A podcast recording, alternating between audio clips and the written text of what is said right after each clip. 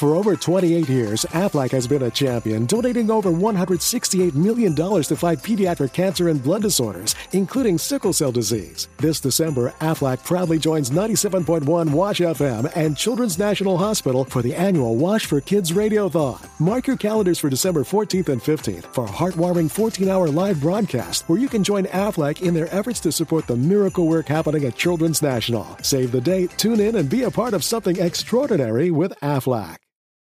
I'm Christopher Sabat, voice of Alex Louis Armstrong, the strong arm alchemist. And you're listening to The Geek Show, which has been passed down the Armstrong line for a generation or two.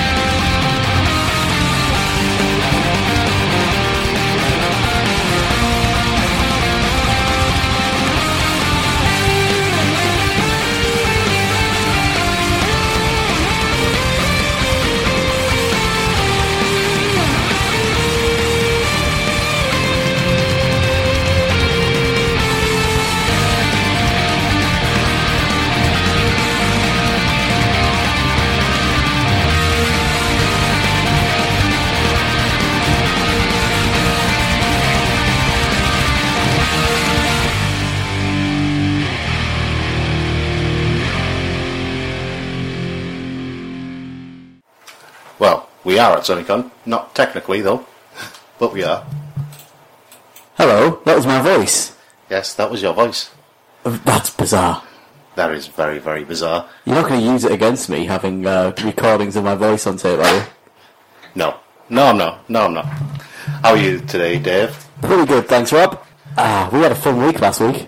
Yes, we did. We had all sorts of stuff to talk about and to see and do. There was lots to do at SunnyCon. Yeah, lots and lots to do at SunnyCon.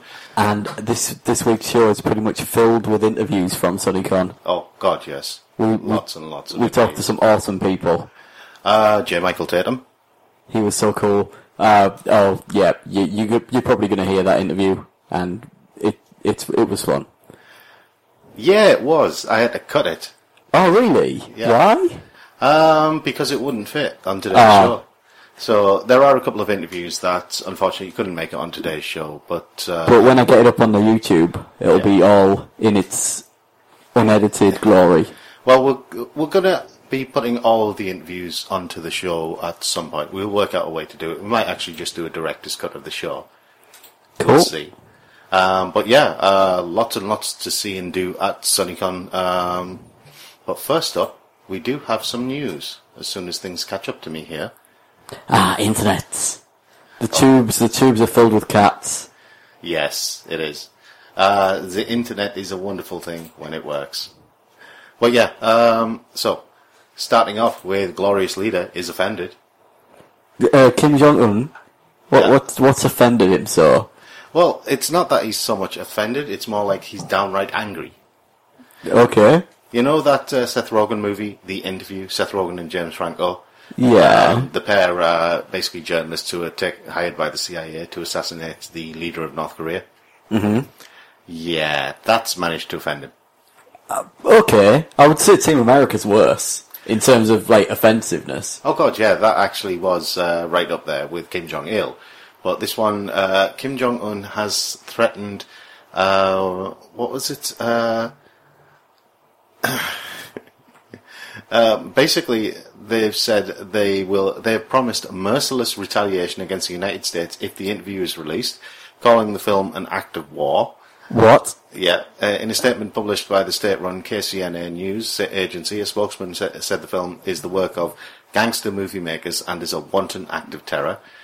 the act of making and screening such a movie that portrays an attack on, on our le- top leadership is a most wanton act of terror and an act of war, and is absolutely intolerable.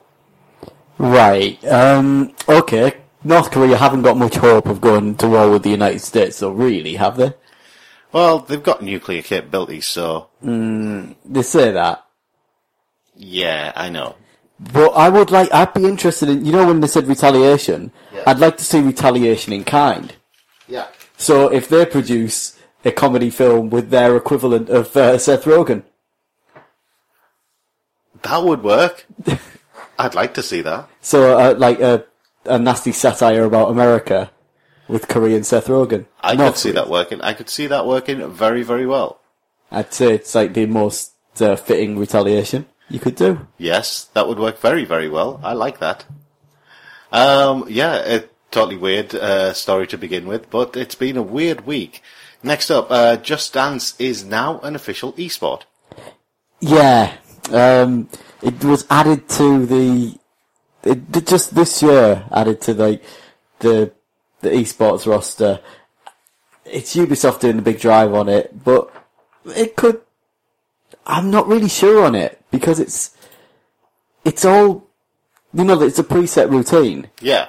Apparently, there's a few ways you can register. You can either like there's a you can either upload a video to Ubisoft TV. Yeah. Uh, you can um, register your scores through um, through their online service as well. Yeah. Or you can attend one of the events that are going around countries in Europe.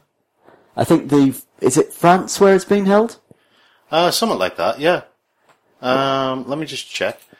Um, I'm far away from anything resembling a computer, so I'm just doing this from memory. Yeah, uh, according to the ESCW, ESWC founder, Math, Mathieu Dallon, uh, competitive gaming has to welcome all kinds of players, has to be developed in partnership with the game's publishers, and has to showcase the most advanced technologies which link the body to the game. Just Dance is for ESC, uh, ESWC the perfect medium to reach those goals. Um, thing is, I I suppose, in a sense, Just Dance is the close is the closest thing that most normal people would associate with the sport. I guess, but thing is, there's no real sport that has like to a preset routine. Yeah, that's what I mean. There's no real sport that works to a preset. Re- well, I don't know. Uh, actually, there are. Not, I mean, even figure skating and things like that, they they have like expression within the routines that they, they have to include certain aspects, but they can do what they want. Nope, weightlifting. Yeah, mm, Weightlifting, um, weightlifting, um, gymnastics. but that's yeah okay. They have to put together a routine. Okay, so that's where the creative part comes in. But with with weightlifting, they have to do it basically pretty much as the forms dictate. Um, On a related story, have you seen that um, in America they've added esports to varsity in a university? yeah, I heard about this. So basically, uh, well, apparently the uh, the dean of the university has basically said he sees no distinction between like top level play when it comes to things like college football or Yeah. esports. Interesting. And given the amount of time people dedicate to games like the MOBAs, like League of Legends and Dota and things like that, Well, isn't the Dota 2 prize now over 10 million? whew, if it is, then wow. Yeah.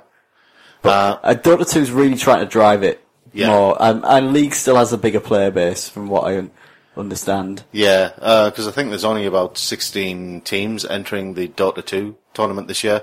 All right, that's down from last year, from what I remember. Um, well, I mean, the finals or whatever it is, there might Yeah. have been more, you know, in like group stages and various things like that. But the Swedish guys who won last last time, they're uh, they're in again, obviously, Yeah. as the reigning champions. Anyway, um, so just as uh, Just Dance is now an e-sport. Um, hmm, the things that happen every single day. anyway, moving on, there is new software developed by Carnegie Mellon University that can automatically edit out the, the boring bits uh, of a movie and allow you to watch just the interesting parts. Cool. Um, I just want to see some action and explosions and stuff. Is that what it'll do? Just leave out the talky bits? Well, it means that rom-coms will have to include more fights and explosions. Um, yeah, I want to see Hugh Grant get into a fight with uh, Mr. Darcy. That'd be good. No, no, Hugh Grant get into a fight with a phone booth. That'd be funny. Hmm. I reckon the phone booth would win. But is this just by algorithm, or does someone decide No, which it- it- it- oh God, I'd get Rob to apply for that job. yeah. I think that would be uh, that would be a brilliant job for Rob, because loads of things would get cut that we don't like. Anyway, yeah, uh, it's an it's a new piece of software called LiveLight. It constantly evaluates action in a video. It tries to uh, identify visual novelty, so it flags sections that are repetitive or relentless, and then edits them out. In effect, it produces a trailer version of the footage you shot, uh, you shoot, uh, just the best bits. But if you apply this principle to a Michael Bay movie, No better. I just thought if you apply it to Dragon Ball Z, oh God, yes. you could have like all them powering up bits and all the bits where they actually talk or react to things gone. Just fights. Do you think they might do that? Do you think they might do a new Kai version, but using this?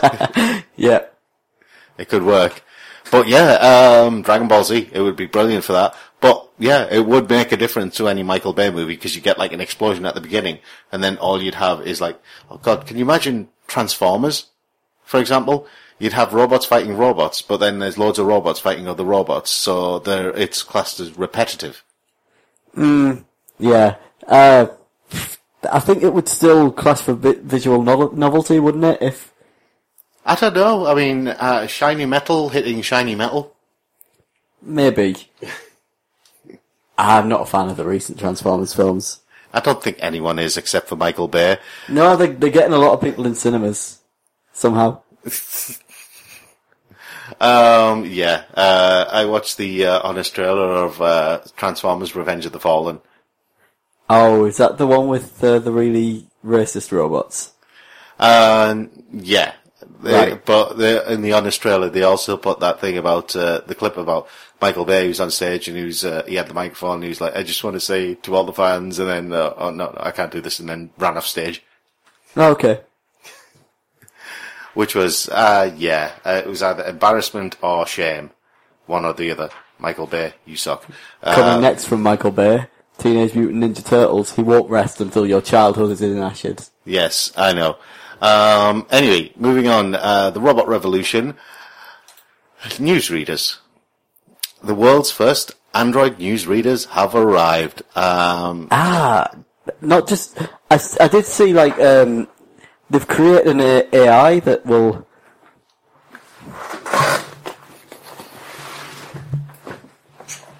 yes, they've created an AI. that will actually put together sports journalist um,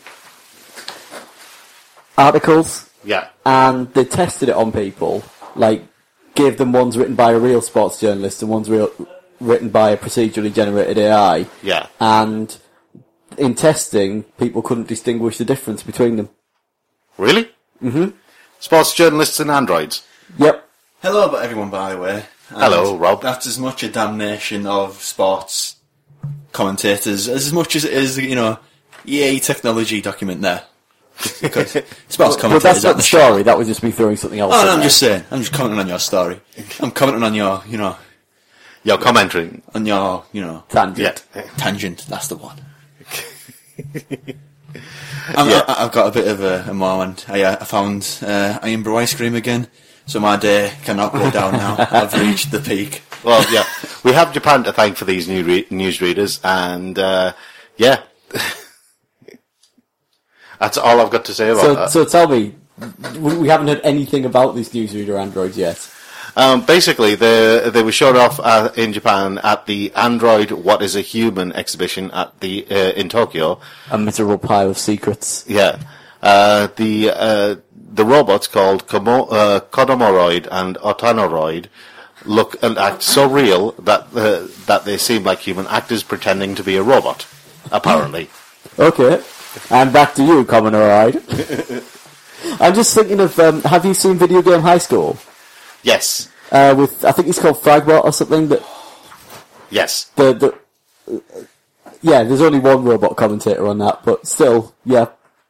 Yes, but yeah. Um, sorry, I just want them to do the to do the sports now. You Yeah. know, the World Cup news. That should be interesting. Um, anyway, moving I on. want Soundwave from Transformers reading the red the weather. Yes. Um, moving on. That's a very squeaky chair you got there, Dave. Yeah, I wonder if the mic's picking it up, picking it up.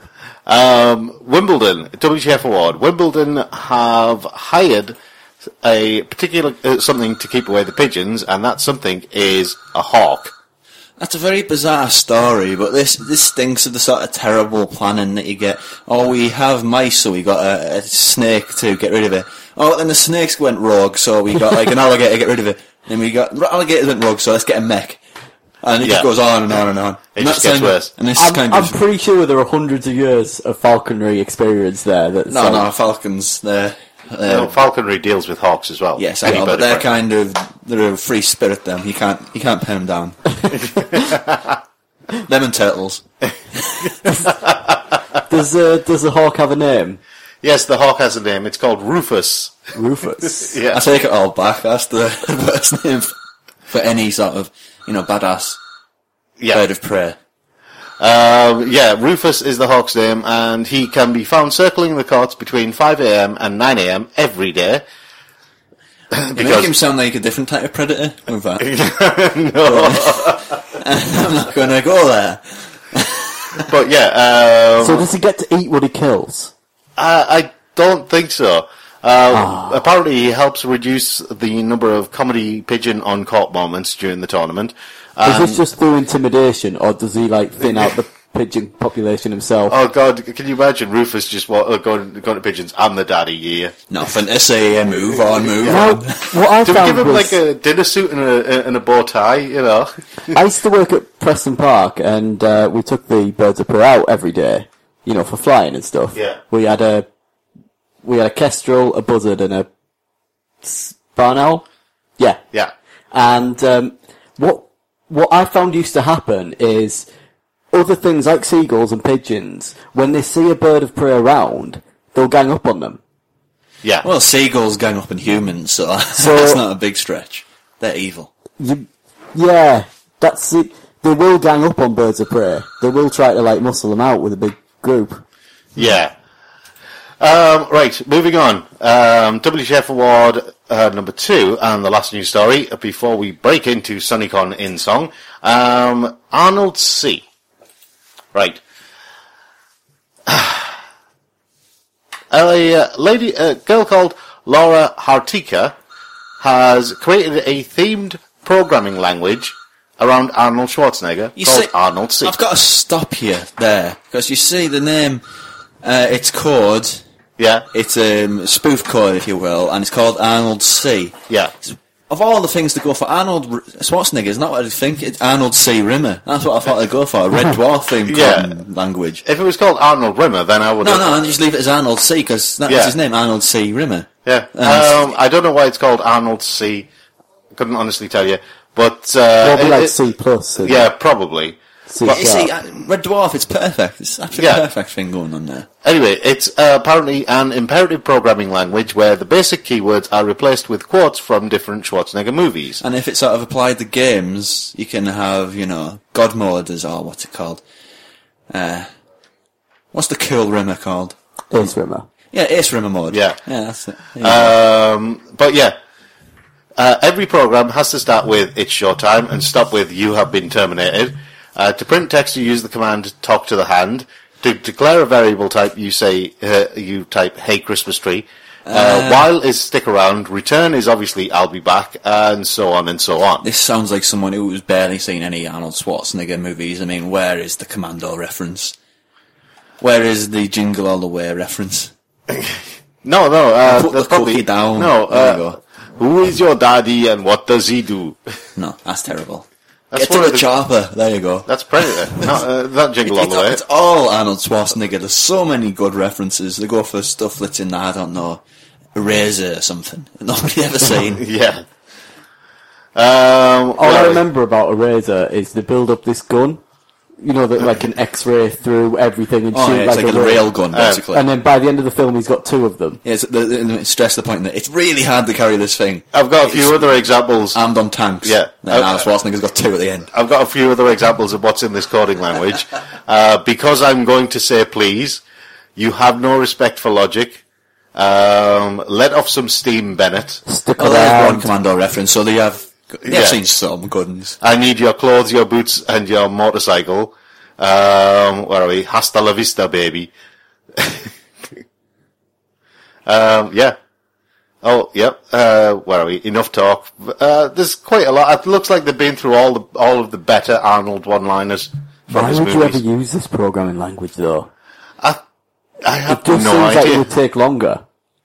I honestly have no idea why you'd use it. Okay. Good. Then it's pointless. Yes, which is why it's a WTF Remember one. when I said I'd kill you last? I lied. there's the. There's But the, what sort, what sort of part of coding would you apply that to? Uh, when you want to do a sort of when you've got a wrong website, the wrong page on the website and it doesn't exist, and you want some sort of flashy code sort of say this page doesn't exist. Oh, the uh, 404. yeah, sure. I thought that. Put that there. That works. It could work. but- then we can code it. It sounds like the sort of thing that Letterboxd.com, which is like a social networking for moviegoers, would have. Because they did have that sort of weird stuff on their 404 page. Yeah. So uh, I think one was, I'm afraid I can't do that, Dave. Not you, Dave. 2001, Dave. I know. Okay. It's not suggesting that all Daves are like the Highlander. There can only be one, and you slowly murdered your way at the top. oh, I would like that idea. No, all Daves share a collective consciousness. We just don't talk about it much. really? Oh, have I let the cat out the bag by? Oh, I'm sorry. the Dave game is up. It's Fair alright. enough. The revolution's coming soon. it won't matter. Um, yeah, okay. That explains the TV channel then. They're the hub behind all of it. The TV channel, Dave. That's, that's where the Oh, propaganda right, I see. Yeah. Right, shall we take a quick break for a song before we come back into SunnyCon? Yeah, let's start on the interviews. Yeah. We'll be back in a few minutes. Good day. I'm Graham Stark. And I'm Kathleen DeVere. We're from internet comedy powerhouse Loading Ready Run. And if you are listening to the radio expecting to hear about butts, you are listening to the wrong show. This is the Geek Show, which is much cooler, but has far fewer behinds. You're looking for the butt show. It's on the other side. Welcome back to the uh, the Geek Show on the interwebs for our Sunny SunnyCon special. Do stay tuned for our competition to win a Yu-Gi-Oh statuette figurine thingy worth fifty quid. It's very impressive. Yes, it is. People staring daggers at Rob at the SunnyCon. Yes, and I used it to get more prizes. The snowball effect. Yes, it wa yes, it was the snowball effect. I have to say a big thank you to Bev and Nathan because they gave me. Uh, re- they were basically wandering around with me, holding the rest of the stuff. Yeah. Poor, poor Thank you. guys. Thank you. Being your pack mules. Well, I needed somebody to hold stuff. I couldn't hold it all myself. Anyway, um, we've got all sorts of interviews today. Ooh, what are we starting with? Um, we're starting with Clive Lee, but first up, what did you guys think of SunnyCon then? Ah, I had a lot of fun.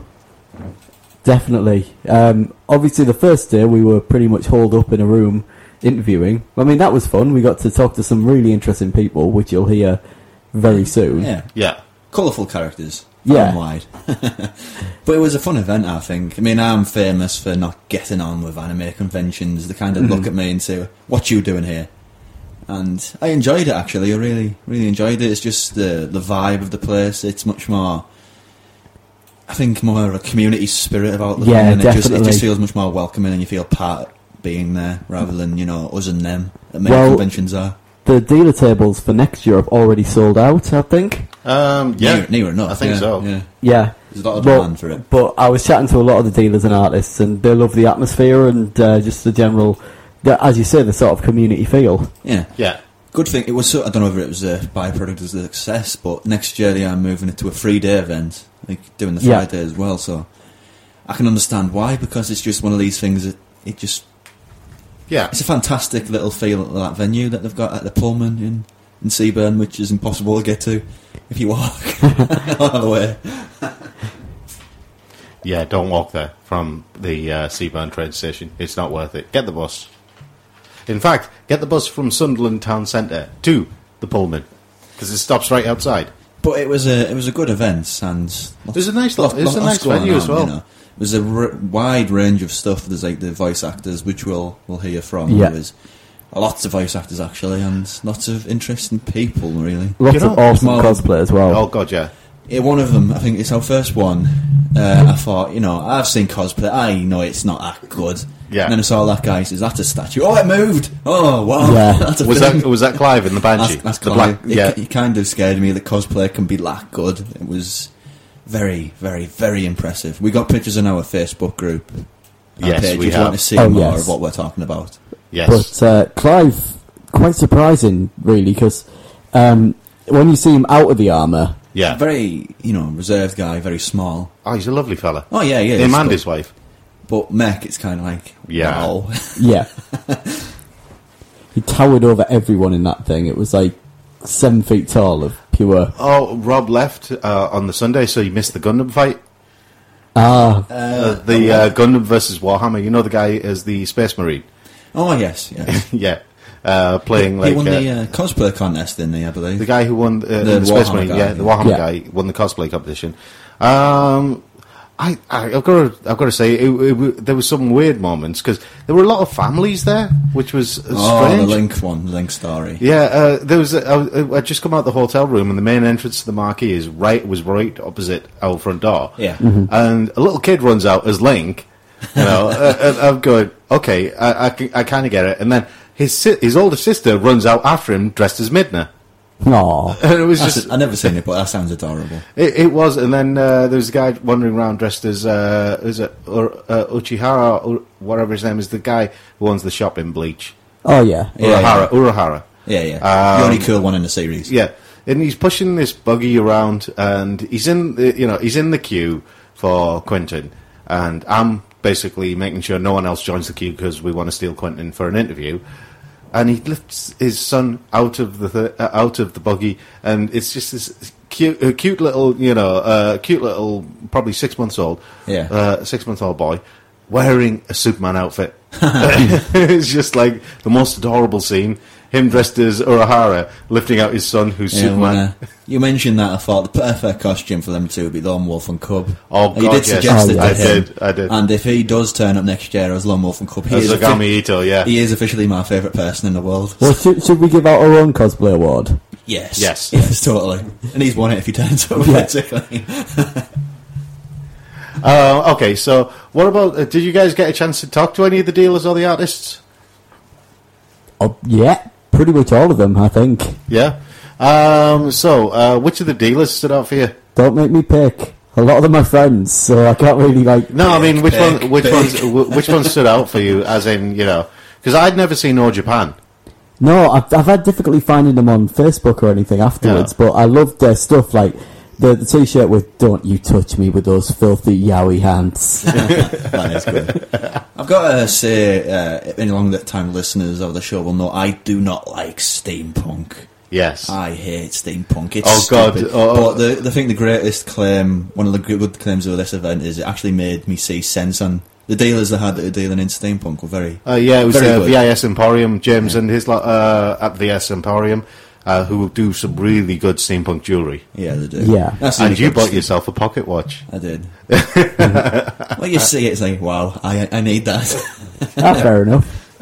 It starts off with pocket watches. Every every person I know who's who's disliked steampunk and suddenly suddenly sees the sense of it, every single one of them have started with a pocket watch. I will say this though, you have a long term sort of hate is chip tunes, and that will never change. That stuff is just bonkers, yeah. Okay, so um, it's nice to see. Like, uh, I mean, there was a lot of the artists who uh, we see regularly on the convention circuit, like Yeah. uh, you know, Sophia Lou and Baggy, and uh, you know, uh, Amelia uh, Morgan Amelia Bromwich was uh, at uh, SunnyCon. We met her for the first time at OneCon, and I think OneCon was her first convention as an artist. Yeah, it was. Uh, she's really done a lot in the past year. Like, um, she's now got her own printing stuff, and Yeah. I think she quit her job last week, so she's like completely Hmm, like good luck to her. independent and self-employed right now. Yeah. So Um, what was it? Uh, James, um, his uh, is his girlfriend Charlie. Charlie, yeah. Um, it, was it them who were talking about get? No, no, it wasn't them. It was a different, uh, different dealer. I think they do like uh, all sorts of bead jewelry and stuff like that. They were talking about getting a 3D printer. I said, does Yeah. that mean you're going to make action figures for people? Oh, have you seen that news story? Actually, it was in like an Asda somewhere in England where you paid sixty quid and they made a live action uh, figure of you. yeah, Yeah. I kind of want that now. I want me as an action figure. So you can play with Little Rob. I don't think it's. I don't think. It's an, I don't think it's an opposable Rob, but it's just a cool idea. you could always like you could print out parts, couldn't you, and assemble it and like have it posable that way. I suppose, yeah. I suppose. Yeah, that's a point. Like yeah. get something. Have you seen the uh, you know the Figma figures? Yeah. You can get like blank ones, like a base. Yeah. So if you printed out different heads and stuff for them, Ah, very cunning. Yeah. Okay, so um, let's see. Did you guys? Okay, you, we've all been to conventions before, right? Um, loved them or hated them, Rob. But we've all been I'm to naming conven- no names, man. Yeah, we've all been to conventions before. I just want to ask: Did you guys get that? Uh, feel that SunnyCon was different? Well, yeah. I mean, they- they've got a legitimate shout to be the, the biggest convention in the north now. I mean, they're certainly heading that way. Yeah. and it's all for the good reason. It's not, you know, through Yeah, through uh, business clout. It's through, you know, the whole community idea again that I was talking about. Not many conventions have that. It's all kind of it is a big, you know, assault on the senses. Yeah. but it's all very, you know, downplayed and quite calm. Well, there was like constantly events going on, and there was lots of things to do rather than just being a big like row of dealers like some Yeah. places are. And even then, the dealers were quite varied, and uh, a lot of a lot of it quite quite crafty based and quite like a lot of variety in what was there. So it wasn't just like you know sometimes where you get rows of dealers just there Yeah. for the money. There was obviously people doing things that they loved really. Yeah. and you could see that. See, I quite liked the whole sense of community. I, it felt like SunnyCon was, and not just because of the weather, but it felt like SunnyCon was warm. You know, it was quite welcoming. oh right, well, All right, not not just like the heat in the marquee. I did just say that, didn't I? not just because of the weather. Yeah, But yeah, it felt quite welcoming, you know, even if you'd never been to a convention before, because there were people turning up who hadn't even bought tickets, going, "Oh, what's going on?" and poking their heads in. And It wasn't you know, a residential area, so that does play a part of it. But That- yeah, yeah. It, it was very welcoming to those people who Yeah, were, you know, I mean, nobody got offended by them, and everybody was happy to talk, and you know, Yeah. there's just lots of little conversations going on, uh, you know, all over the place. yeah.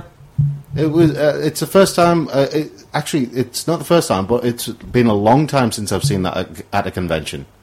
Mm. And I think part of that was because there was a pub right next door. Yeah, Uh, yeah, yeah, there was, wasn't it? Yeah. Um, anyway, um, we're going to launch into some interviews. We're going to start off with uh, Clive, who. No, we will sort of preface this. We won't have time for music, so interviews straight through to you know. Yeah, we will be introducing each, each of the interviews, but we're going to start off with Clive, who. Ooh, weird. A uh, bit of reverb there. Um, but yeah, Clive, who is basically the guy who all the mech cosplayers came to see. Uh, Dave, who won the uh, who won the cosplay contest. I was talking to him afterwards. Not me. No, not you, Dave. No, different Dave. The guy who did the Warhammer outfit.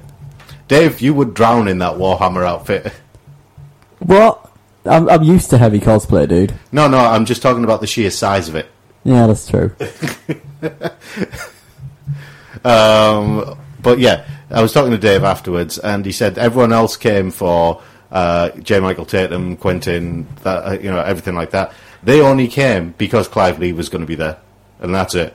It's the only reason that him and Steve came along was because Clive Lee was going to be there. Yeah, unassuming guy from Singapore, and he's amazing. He is. He is. He is a legend. Right, we're gonna go. Uh, we're gonna have a uh, listen to what Clive Lee has to say about making a Gundam cosplay. We'll be back after he tells you himself. Hello, everyone, and welcome to the Geek Show. We're here at SunnyCon, and uh, we have with us Clive. If you, he's an amazing cosplayer, but if you could please tell us a little bit about what you do, just for our uh, listeners and viewers. Hi everyone, I'm Clive. Um, I'm a cosplayer from Singapore, this small little island below Malaysia. Uh, just to clear up some misconceptions, Singapore is not in China. it is near the equator. Alright, and uh, it's a very hot country. And uh, as insane as it sounds, I actually enjoy being hot because I cosplay Well, mech. Yeah. I can imagine in Singapore, are those even more hot to wear? Yeah, it's practically boiling. It's oven, if you call it. Do you have any fans set up in there or anything? Or Yeah, I have some fans uh, around the region. Uh, Singapore, I'm actually engaged by Bandai for some of his uh, uh, fairs and uh, Gunpla Expo. oh, excellent. Yep. So um, I specialize in Gundams Yeah. and just Gundam. Or, although I would say it's a stereotype. I I did other characters as well, but I guess everyone remembers me as the Gundam guy. Yeah, some of the Gundam costumes I've seen uh, of yours that do look amazing. Um, is there a favourite one that you've ever done? Favorite? Well, I guess is my favorite. Ah, I yeah. like black, and it's the only black Gundam that I have done. I do like that one, and hopefully we'll be seeing that later today as well. yeah, definitely. Excellent. So, can you tell us a little bit about the process of making the mech costumes and uh, what sort of materials you start with? Right. Making, um, first of all, research. Yeah. You need a lot of research. Um, Google, I'm guessing. Do, do you use like the the Gunpla kits as reference, or Yes. The Gunpla kit is a must, plus Google. yeah, because sometimes the Gunpla kit um, they may have some flaws and which they will actually release a better version Yeah. in the future to correct some of these flaws. So like I have some of the master grade versions of the original wing kits that they've re-released that have got a lot of corrections and differences that's on. right. So you need a lot of pictures, a lot of model kits to compare, contrast to see which one is the best. Yeah. And that is the first step. Do you have to adjust things so that they're wearable? For example, if the shoulders are too far away to actually, or or are the Gundam designs quite human shaped? Or Well, theoretically, no one can fit in a Gundam. right? You have um, the skeleton Yeah, of a Gundam. If, if it has a skeleton, it's totally different from man. yeah, You have very white armpits, white legs, very very long legs that is insanely not proportional Yeah. in terms of the human structure. So the costume that I make actually is based on the this prototype, which is made to fit the human. right. So it's not very, I'll say, it's not tight fit. It's mm-hmm. just visually looks good. Yeah, So if you really look, scrutinize it, raise your armpit, and you're like, wow, no, that doesn't look right. That doesn't look like a mecha. That's human there. yeah, So it's uh, kind of uh, trial and error over Yeah. the years that I came up with this uh, prototype, this structure that can fit a human. And I've been uh, doing ever since. cool. So what uh, what is the uh, the the costumes actually made of? Or I, I assume it's a mix of materials, but what do you generally use as a base? Oh, it's corrugated plastic as the uh, structure, Yeah, and a PVC plastic as the wrapping to give it this glossy look. yeah, So that's the basic material that I use. And in fact, sadly, that's the only material I can use in Singapore. All right. Is there like restrictions or yeah. or just hard to find any other materials? That, Well, a popular material that's been used by a lot of cosplay will be the EVA foam Yeah. or the craft foam, which is rare. No, I wouldn't even say rare. It cannot be found in Singapore. ah, because I use um, things like yoga mats as a good source of that. Well, the yoga mats in Singapore is kind of uh, soft, Right. very very soft, that you can just tear it off. ah, it's definitely not suitable for uh, any form of armor. So yeah. in fact, I have problem finding the right material, and until I found this corrugated plastic and realized well, it's it's pretty good material, it has its merits over the uh, the craft from EVA form, and kind of been using it ever since. And how do you tackle things like uh, joints? Is that a complicated process, or is that fairly easy if you've planned everything out in advance? Um, the joints are fairly easy. Basically, it's your human joints. So uh, the idea is not to have any parts at the joint area, so Yeah. they can move freely. And uh, the holes or the sometimes you have to cut some openings. You have to compensate uh, when it, when you bend, so Yeah. that your muscle you can actually flex them. So if you do not take that into consideration, you realize once you bend yourself, either you crack the armor or you're just stuck. so you're like a statue at the convention, basically unable to move. Yeah, actually that happens to uh, a lot of uh, first time mecha cosplayers. They're practically, know, it's beautiful. I would say the Gundam is really beautiful. Uh, some of them use uh, paper craft, Yeah. but they're stuck. They're just stuck there. And what do you think the most ambitious uh, mecha cosplay you've ever attempted was? Most ambitious is actually Unicorn Gundam. Yeah. Is um, is a Is that due to the lighting and Yes. I call it a trip to hell. I still call it a trip to hell, even though I'm like, I finished like Banshee, but the idea of making it still terrifies me. And what advice would you give to anyone that's wanting to start out making uh, making like elaborate mecha cosplay? Okay, um, this advice, in fact, I'll use this word, conviction. You're convicted to the idea, to the ideology of mecha cosplay that you have to persevere. You will fail, definitely. Your first try, or halfway through, you will fail. But you have to pick yourself up and continue until you finish it. You will fail after you finished, high likely. Yeah. Continue the next one. The more you fail, the better you get. Okay, so fail to succeed. That's right. Excellent. So, are you looking forward to um, seeing what cosplays people have got at the convention here today? Definitely. Are you going to be judging the uh, masquerade later? Yes, definitely. Excellent. Well, last year there was some great showings, so hopefully we should have some awesome stuff for you today as well. I really saw some awesome stuff walking around. Are you involved in the pre-judging as well? Um, that one I have to check it out. Uh, high likely no. Right. So it's just difficult to judge in a Gundam. so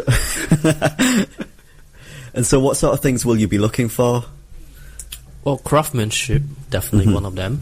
A portrait of character, and of course the posing and so on. How how much you uh, bring the character to life by action Yeah. or perhaps even expression.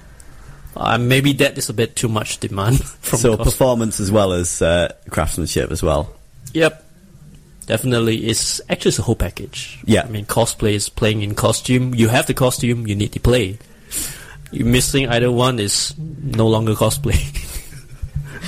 That's excellent. Well, thank you very much for coming in, Clive. Thank you. It's been great to meet you, and uh, I'll see you later when you're all bansheed up. Sure. Thanks very much. Yeah. See you. Right, I have no idea what's going on with this program. Welcome back to the uh, to the Geek Show on 104.5 CBFM. Professionalism, Rob. Yes. uh, this program's uh, confusing me. Everything's going wonderfully uh, since you asked listeners. We've got no problems at all. Rob's just doing a bit. Yeah. Yeah, I'm having one of my turns. it's happening. It's happening. Right. Um, next up, we got uh, Kikuya Kanzashi, who uh, quite an unusual one. I've not seen them at a convention before, but uh, they had loads and loads of hair ornaments. Uh, she, the w- woman uh, Dave interviewed was, and the uh, the guy who she had with her were all in very traditional kimonos and Yeah, Japanese kimonos dress. with obi, uh, the uh, kind of band that goes around the waist. Yeah, they, they looked brilliant. When we get the uh, the YouTube videos up for for all the interviews, you'll see like the spectacular dress that they had on, and the uh, you'll also see a little bit more of the craftsmanship of the uh, the hair ornaments that they had. The hair orna- ornaments looked really good. I've got to say, very detailed. Yeah, well, in the interview, she talks a bit about the process of making them, so you'll probably hear a little bit about why they look so good and, um, yeah, how long they take to make. All right, cool. Right, okay. Um, shall we go straight into that interview then? Let's do it. Hello, dudes and dudettes, and welcome to the Geek Show. We're here at SunnyCon, and I have with me Kirsty from Kakuya Kazashi? Yep, Kakuya Kanzashi. Yep. Kanzashi, sorry. I pronounced it right just a second ago, but on camera, no. And uh, you have a stall here at SunnyCon. I do, yeah. And uh, could you tell us a little bit about what you do there? Yeah, so I um, hand make traditional Japanese hair ornaments. So I'm inspired by the hair designs that the Maiko and Geiko wear in Kyoto, and I have made some sort of more modern wearable pieces for people that are interested in that sort of thing. But I also make um, larger replica pieces as well um, that that they would actually wear in, in the Yeah. hair. So they're seasonal. So this one is um, a chrysanthemum kanzashi that the Maiko would wear in October. But I also have some more modern designs too. Oh, that's cool. so basically, you've got a mix of traditional and ones that uh, could be worn more as a fashion accessory Yeah, or yeah. more casually. Yeah, so a different sort of range of things. Some of um, the ones that I make that you might be able to wear sort of for any occasion um, start from around maybe eight pounds upwards, and then the more um, bespoke pieces are a little bit more expensive, but a little bit more niche maybe. Yeah. so, what sort of occasions would these traditionally be worn for? Um, well, they're still quite popular in Japan now, so um, young women would wear them if they have a special event to go to, or um, there's a big festival in Japan when people turn 21, so a lot of people dress up in beautiful kimono and wear hair accessories. But they're also really wearable for any occasion, so Yeah. weddings, um, parties, proms, um, even just day to day, I wear them all the time. So, um, yeah, they're, they're quite they're quite wearable. Oh, that's cool. Um, have you uh, have you been to Japan and Yeah, um, I've been to Japan three times now. Um, I'd like to go as often as possible, but obviously it's quite expensive. Yes. So this is a hobby that I do that helps to fund my trips to Yeah. Japan um, because it's just something that, that I love doing and I get a lot of inspiration there. Mm-hmm. and obviously I assume the trips to Japan help with your research and Yeah, definitely. Yeah. help Um, creating a traditional and like Yeah, so um, yeah, I'm, very into the culture, so I'm always sort of looking at the new designs that are coming up and, and sort of looking at the authentic pieces and trying to think about a way that I can make those um, wearable for people now. yeah. So do you, what sort of techniques do you use to actually make them? Yeah, so they're all um, different fabric. Um, traditionally, you would use silk fabric, so it's cut into small squares and then folded. Each petal is individually folded, Wow. um, and then placed and arranged. So within this this piece here, I don't know if you can quite see, but within this one piece here, um, there's probably I think maybe 200 individual petals. Um, that have been folded and then placed um, to form the shape. So they So can take a long long? time. Yeah. yeah. So something like this is hours of work. Um, Yeah. Maybe 10, 12 hours work because, like I said, they're all individually hand folded. Um, something like this one, the more modern design, is a little bit um, less time. So maybe. In in its entirety, maybe about four hours to make something like this. So it's got to be something you love doing, Yes. otherwise it's it's not going to be worth it. But yeah, it's something that I just really enjoy. Still definitely a day's worth of work. Yeah, yeah. Um, but it's it's nice because there's so many different designs you can do, and there's so many beautiful fabrics you can work with. So it's it's an enjoyable um, So- pastime. I assume you sell these at other conventions as well. Yeah. But uh, do you have like a, a site where you sell these? Yeah, I have my own website, and it's just www.kukuyakanzashi.co.uk. Um, and I also have a Facebook page as well that I share a lot of information about Japanese culture on there. Um, so my next big event that I'm going to is Hyper Japan at Earl's Court Yeah. um, in July, at the end of July. So that'll be the first time I'm, I'm going there. So hopefully that'll be a good event as well. That should be fun. And uh, what sort of people do you find are generally drawn to what you do? Yeah, it's a bit of a mix of people actually. Um, it's been interesting today because obviously there's a lot of people here that are in, into Japanese Yeah. culture and cosplay and that sort of thing. So I've had a lot of people interested in that.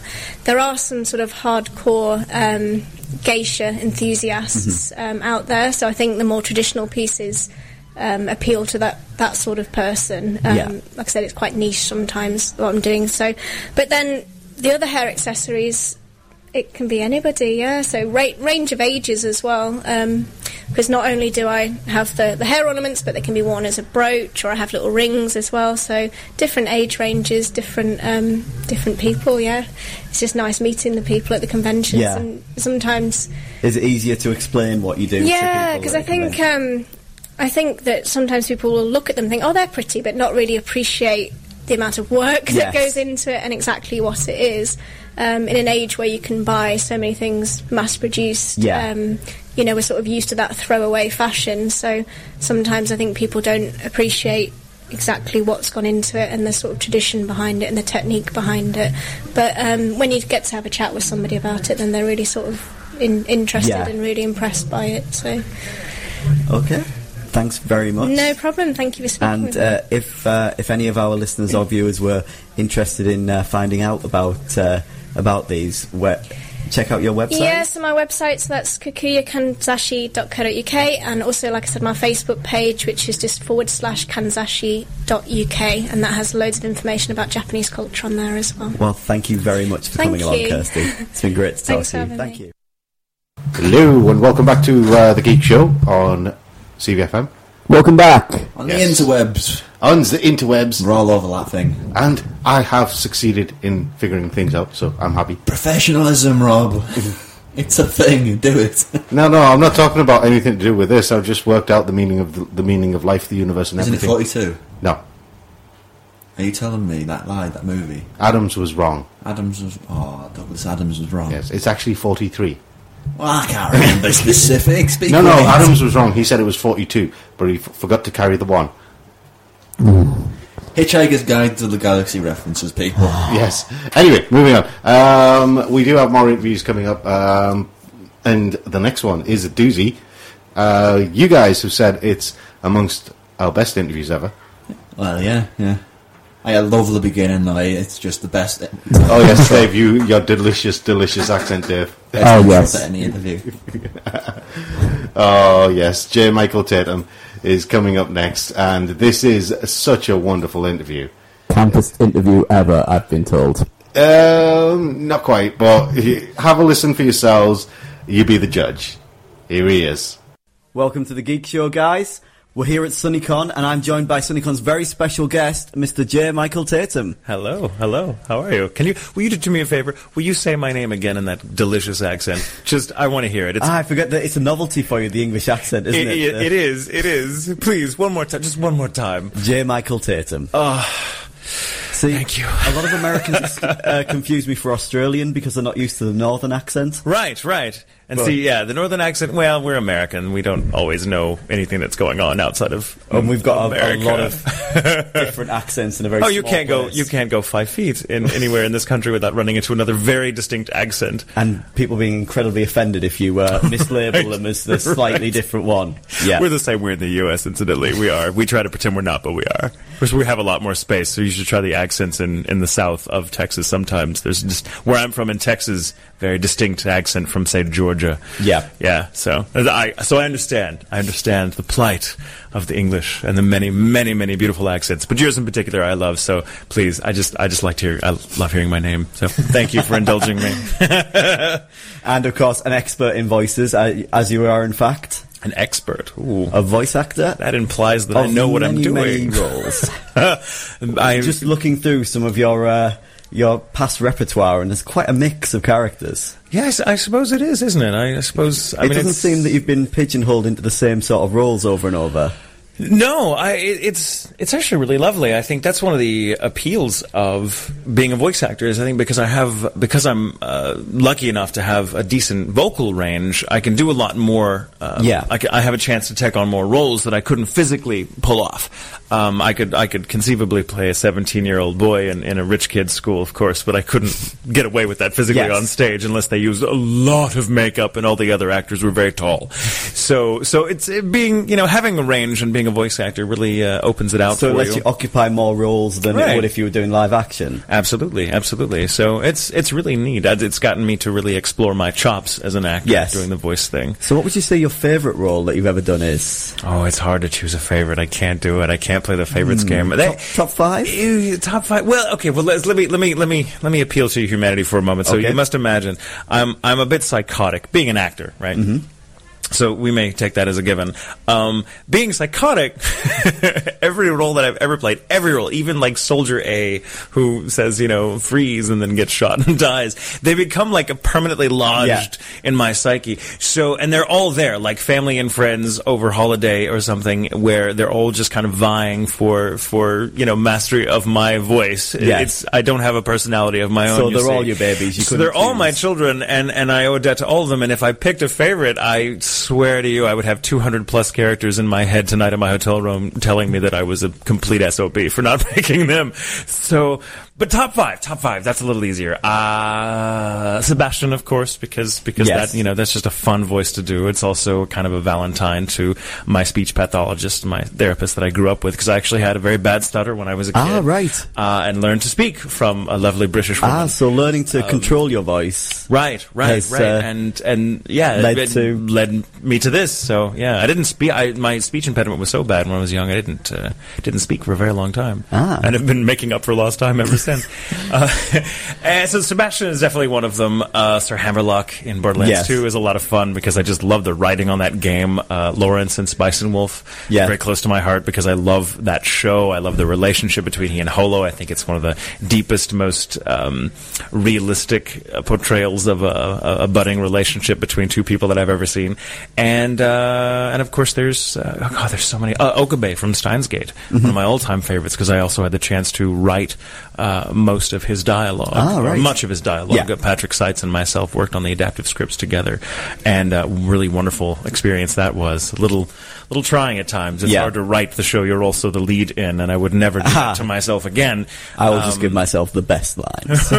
right? No, it's more like, oh, I do not envy the poor that has to say these words. Oh, it's me. Damn it. um, so that's that's more like what it was what it was like recording Steins Gate, and. Um, yeah, so, the, but you see how hard it is to pick. I just go off on these tangents. and some of the other roles you've done. Um, what's it like stepping into the shoes of, uh, for example, uh, Zarbon in Dragon Ball Kai and Scar in Brotherhood, where there's been a Right, preconceived perfor- performance? Well, it's it's kind of interesting. Um, I think working on anime, and particularly dubbing, kind of prepares you for that because uh, you're always and stage as well. I should Mm-hmm. add because very seldom as an actor do you get to create a role Yes. fresh out. You're the first actor to have the role. You you have to uh, see yourself as kind of standing on this continuum of many people who have brought their own interpretation to the role that you're playing. So it's not a huge leap from knowing that you're having to breathe life into a, this character that someone else already has Yeah. established a relationship with, uh, because obviously we're we're working off the Seiyu in Japan first of all, Mm-hmm. and then uh, but I, in the case of Scar with Full Metal Alchemist, I was such a huge fan, and am still Yeah. a huge fan of the franchise, uh, but it the the original series uh, wrapped before I was really embedded in the industry, Yes. so I didn't really have a chance to work on the show. Although I was like a, a, an extra in the movie, I believe, and Yeah. uh, the Conqueror of Shambhala, which was great fun. That was me coming home, going, "Oh, this is a red letter day. I got to be involved in the Full Metal Alchemist franchise." um, and then five years later, Mike McFarland asked me if I would like to take up the mantle of Scar, and of course I said yes. You don't say no to that. You don't say no to Mike McFarland, for God's sakes. And Oh, so he gets brilliant parts in the second, uh, like towards the latter part of the anime. love, and it's such a great, great show. Such, and it's and it's different than the first. So I was, Yeah. you know, there, there's justification of, of having an, a, your own spin on it. Um, but it, literally, my very first line as Scar, as recorded, uh, went something along the, to the tune of uh, "Foolish alchemists who turn their backs on the ways of God shall be punished," followed very swiftly by because I was playing Scar. so. so fanboying over yourself. Absolutely, fanboying over the fact that I, Yeah. I'm getting to play Scar in Full Metal Alchemist Brotherhood. I love my life. Yeah. I love my life. And how does it differ recording uh, an anime to recording like a, a game, for example, like Borderlands?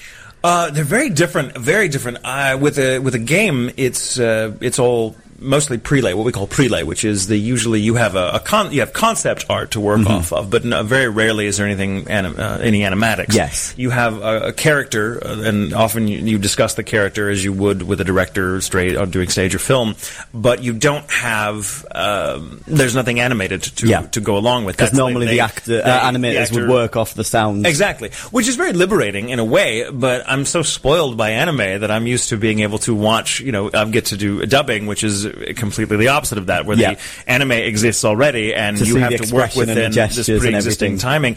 And often the the soundtrack or the animation or the way the character moves really recommends the the, the way you want to deliver your lines. So in absence of that, that freedom can be very terrifying because you're not really sure where you want to go Mm-hmm. um, with it. I, th- I find that as an actor, you, you always have to make choices, and, and, and the more choices you have available to you, the, the likely you are to choose wrong. Yep. So uh, anime has always helped sort of focus my performance because you know I, I can look at the character and the way they're drawn and see them move and hear the soundtrack and listen to the original Japanese seiyuu and and get an idea, um, you know, creatively where I want to go with it. I Yeah. have I, I'm limited in my choices, and so that in, it, it focuses my performance in a way that uh, makes the process very interesting and organic. Whereas recording in a vacuum, as you frequently do for something that's prelay, um, it it can be very terrifying. But luckily, I mean, I, I'm a very physical actor too, and the way that uh, Sir Hammerlock was written originally was so funny and over the top that I just really got into it. And I'm, though he started out as a as a rather small character that only had a couple of appearances, I believe, um, they quickly Well, he got his own grew and grew DLC, and grew until he, with- became you know one of the quest givers, and then he Yeah. had his own DLC. And I'm convinced this happened because the producers and the writers enjoyed watching me make a jackass of myself in the booth so much that they thought we have to get some more Sir Hammerlock because I, I look like a complete jackass when I'm recording in the booth, my arms flailing and making all these great gestures. I mean, it's really it's Well, really, if it helps with the sound, why not? Absolutely, and even if I may occasionally take out a microphone with with a fist, not meaning to, I have done that before. So So if if a studio's to hire you, make sure they're well insured. yes, yes, yes. I, I think there's a, there's a phrase at Funimation, um, you know, the the good anime folks that it, pulling a Tatum is uh, now a euphemism for looking like an ass in the booth, um, because I do, I, I've oh, I've done amazing, amazing. Amazingly ridiculous looking things in the booth recording characters, like wear blue snuggies while recording for France and Italia. True story that it actually became part of my contract after a while. um, you wear one blue snuggie, one blue snuggie, and after that, like, well, now every time you record, you must wear the snuggie. So I am a grown man wearing a blue snuggie while recording. Okay. Um, so yeah. Well, thank you very much for coming and talking to us today. Thank you. This has been delightful. I appreciate it. And uh, I hope to hear you in many more things to come. Well, from your mouth to God's ear, thank you. Thanks very much. I appreciate it. Hello and welcome back to uh, the Geek Show. That was the brilliant J. Michael Tatum. Welcome back. Yes. And when I said campest interview ever, I didn't mean from uh, J. Michael. I meant uh, I meant mostly me. you, you can see it more on the uh, the YouTube one, and also there'll be uh, there's a, a little bit more, a few more anecdotes end up in the uh, the extended cut as well. Yeah. We will be putting that in the uh, YouTube video. Yes, And, we will. Um, yeah, there is uh, there is the whole kind of Hammerlock incident at the, in Canada, for Sure, example. a surefire way of getting past customs is just to recite a certain line from Yes. Lord Hammerlock. Yeah. So very yes, um, that will be uh, that will be in the uh, YouTube video and in the director's cut version of this show. Director's cut. Yes, Well, not director's cut. director's cut. We'll be doing a. Well, Uh, uh, yeah, it's like director's cut. Anchorman 2.5. Yeah, yeah. yeah. Anyway, um, we've got one more interview before we do some reviews, and this is with the brilliant KNK Productions who did the uh, live-action Dragon Ball trailer. Yes, the what was the inspiration behind this? Dragon Ball Evolution was so bad, so why shouldn't we have a go?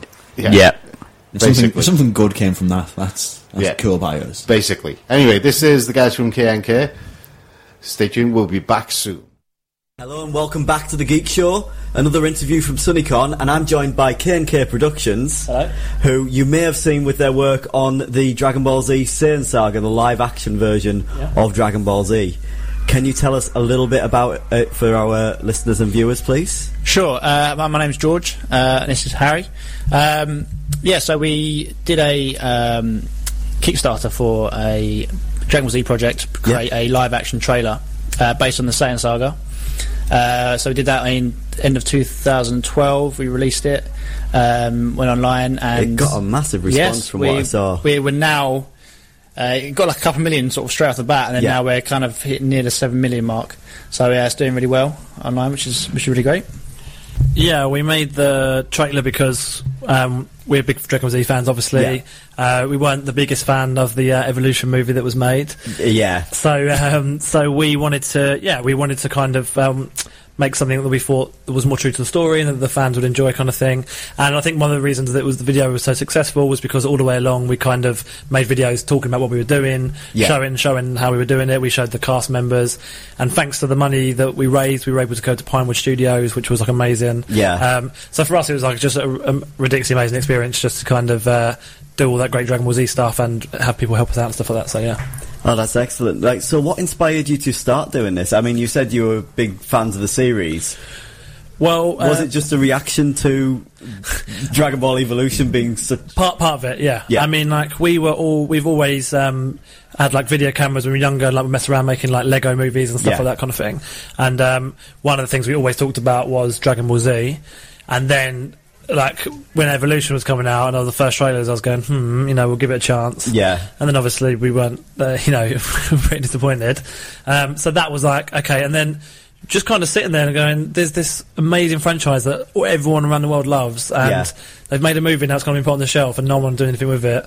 And we were just like, this is like, not only does the fans really want to see it, it's like this, it's the story that's already written. It's like there, ready Yeah. to go kind of thing. It seems bizarre when there's like such well-loved source material not to stick closer to it. Exactly. Um, Yeah, well, that, that's exactly what we thought. I mean, we, we'd always talked about doing it anyway. Um, this kind of trailer, this concept, just to- Yeah. you know, to make it pure fandom, you know, sort of thing. And uh, yeah, like we we we just looked at it, sort of got to a point where we thought, know, we can do this now. And you know, it, it took you know we. When we first talked about it, we we're like, "Oh, we wouldn't be able to do it justice whatsoever." You know, when we're still kind of learning and getting our Yeah. skills and stuff, and um, you know, when we got to a point where we thought, well, we can we could we could have a go at this and you know try and pull it off, sort of thing. So So what goes into like planning out how you're going to realise some of the amazing effects from the Dragon Ball franchise? sure, yeah, we we uh, I've, been learning After Effects. Yeah. Um, so that's that's the program we use for, for video effects and stuff, and you know, yeah, you know, there's a lot of big challenges to overcome, um, but you just have to you know sit down, work out you know how how you're going to do it, how you're going to composite it together, make Mhm. it make it all work, sort of thing. So it was a it was, it was a challenge, but um, but exciting to do. a lot of it comes into the, the planning of the actual shoot because we have to shoot things a certain way with green screen and stuff like that. So really planning the shoot down to a T and knowing how we're going to shoot it for the visual effects afterwards Yeah. made life a lot easier. To be honest, we didn't make our lives actually that easy. We, there were things we we now know from that shoot that we were like, oh my god, it's taken so long to, to- Yeah. to, work stuff out. Um, and like George like does all of the visual effects himself kind of thing. And as time has gone on, every time we have a new challenge, a new film, he, we learn some, he learned something new, Yeah. you know, kind of thing. Um, so even now we look back at the Saiyan saga and go, we could have done that better, we could have done that different kind of thing, but, you know. Yeah. And uh, a lot of people have really liked the, the the take on the costumes that you've done. Um, how was it like translating things like the Saiyan ar- armor into something that looks more realistic that would be wearable? Well, we initially we, we thought the colours in Dragon Ball Z are obviously very bright kind of thing. Yeah. And if you translate that straight to that, that orange of Goku's costume straight to like live action, it's going to look a bit cheesy. It's Yeah. yeah. that stuff. So we wanted to stay true and keep the keep the colours. But we wanted to just kind of make it more earthy, like to tone it down. Yeah. So like you still see the orange gi and all that kind of stuff, but it's just a Bit more desaturated. Exa- exactly, yeah. Um, because the thing is with Dragon Ball Z, obviously it's an anime, it's, and that works for anime. Those big colours and all that Yeah. kind of stuff doesn't quite translate the well, same. the same way things like uh, Wolverine doesn't wear yellow and blue spandex Exactly. in the X Men films.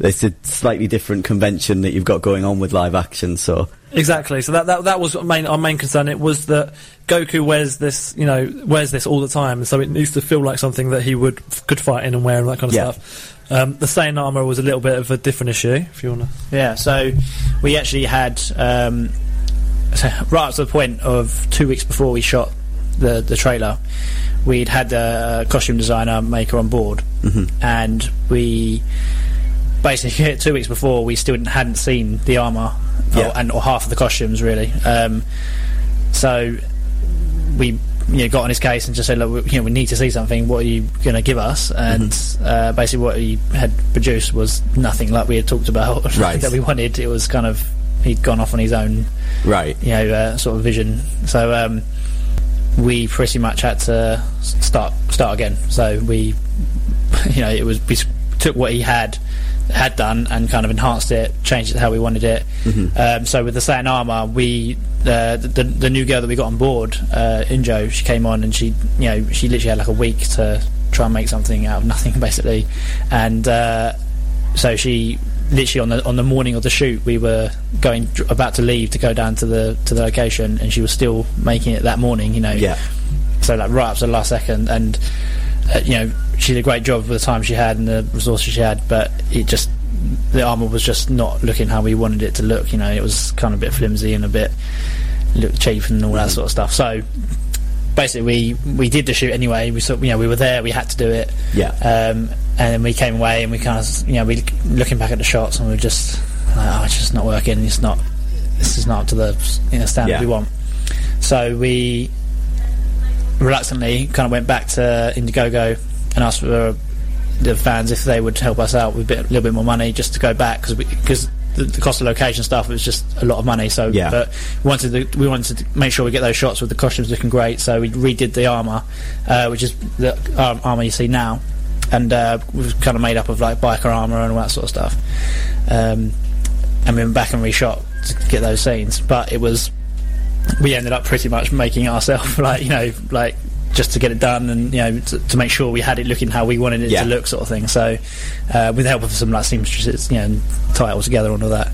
But um, yeah, so it was a it was a long process and hard to get it how we wanted to look. But again, we had to keep it.